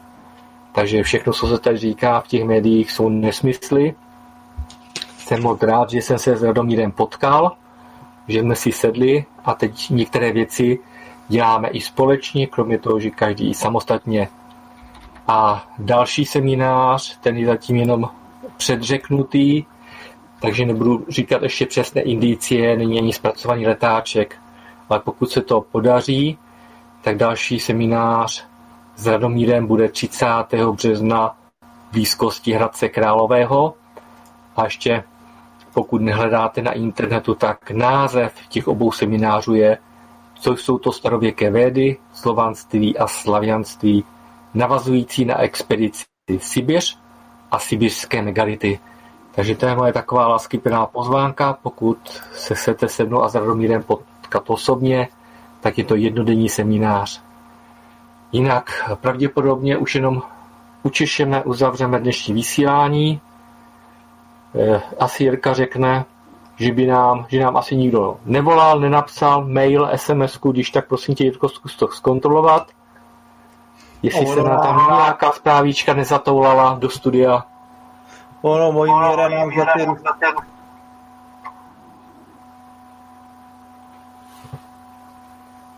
Takže bohu... Tady někdo má... Jako nejseš slyšet. Tak, teď už bych měl být slyšet. A jo, dobrý. Bohužel eh, nikdo nám nenapsal ani na Odyssey, ani na e-mail, ani sms tak snad příště, ale poslední půl hodinka pro ty, co vydrželi poslouchat teďka, je otevřená telefonu a vašim pohledům a samozřejmě budeme už končit, čas je neúprosný, takže bych jenom poprosil rozloučení a, a to je vše pro dnešek. Takže vážení posluchači, děkujeme za váš čas. Věříme, že jste si z toho něco vzali. Těšíme se na další setkání, protože budeme zaši- zažívat další nevšední dobrodružství. Děkuju a hezký večer. Já to ukončím takovým motem. Věřte víc své bytosti, intuici, své nádherné světelné duši a duchovním průvodcům. To je to, co teď potřebujeme do této doby, mnohem více než dřív. Mějte se moc hezky, hezký večer. A je docela zajímavý, teďka někdo volá, tak uh, vezmeme ještě těsně před koncem, slyšíme se? No, ahoj, já vás zdravím. Ahoj, ahoj. Ahoj, Já vás zdravím, já vám s vámi jenom chtěl poděkovat. Jirko, tobě, mojí Mírovi, Vyborovi a všem děláte to moc hezky. Všechno. Mějte se krásně. Děkujeme.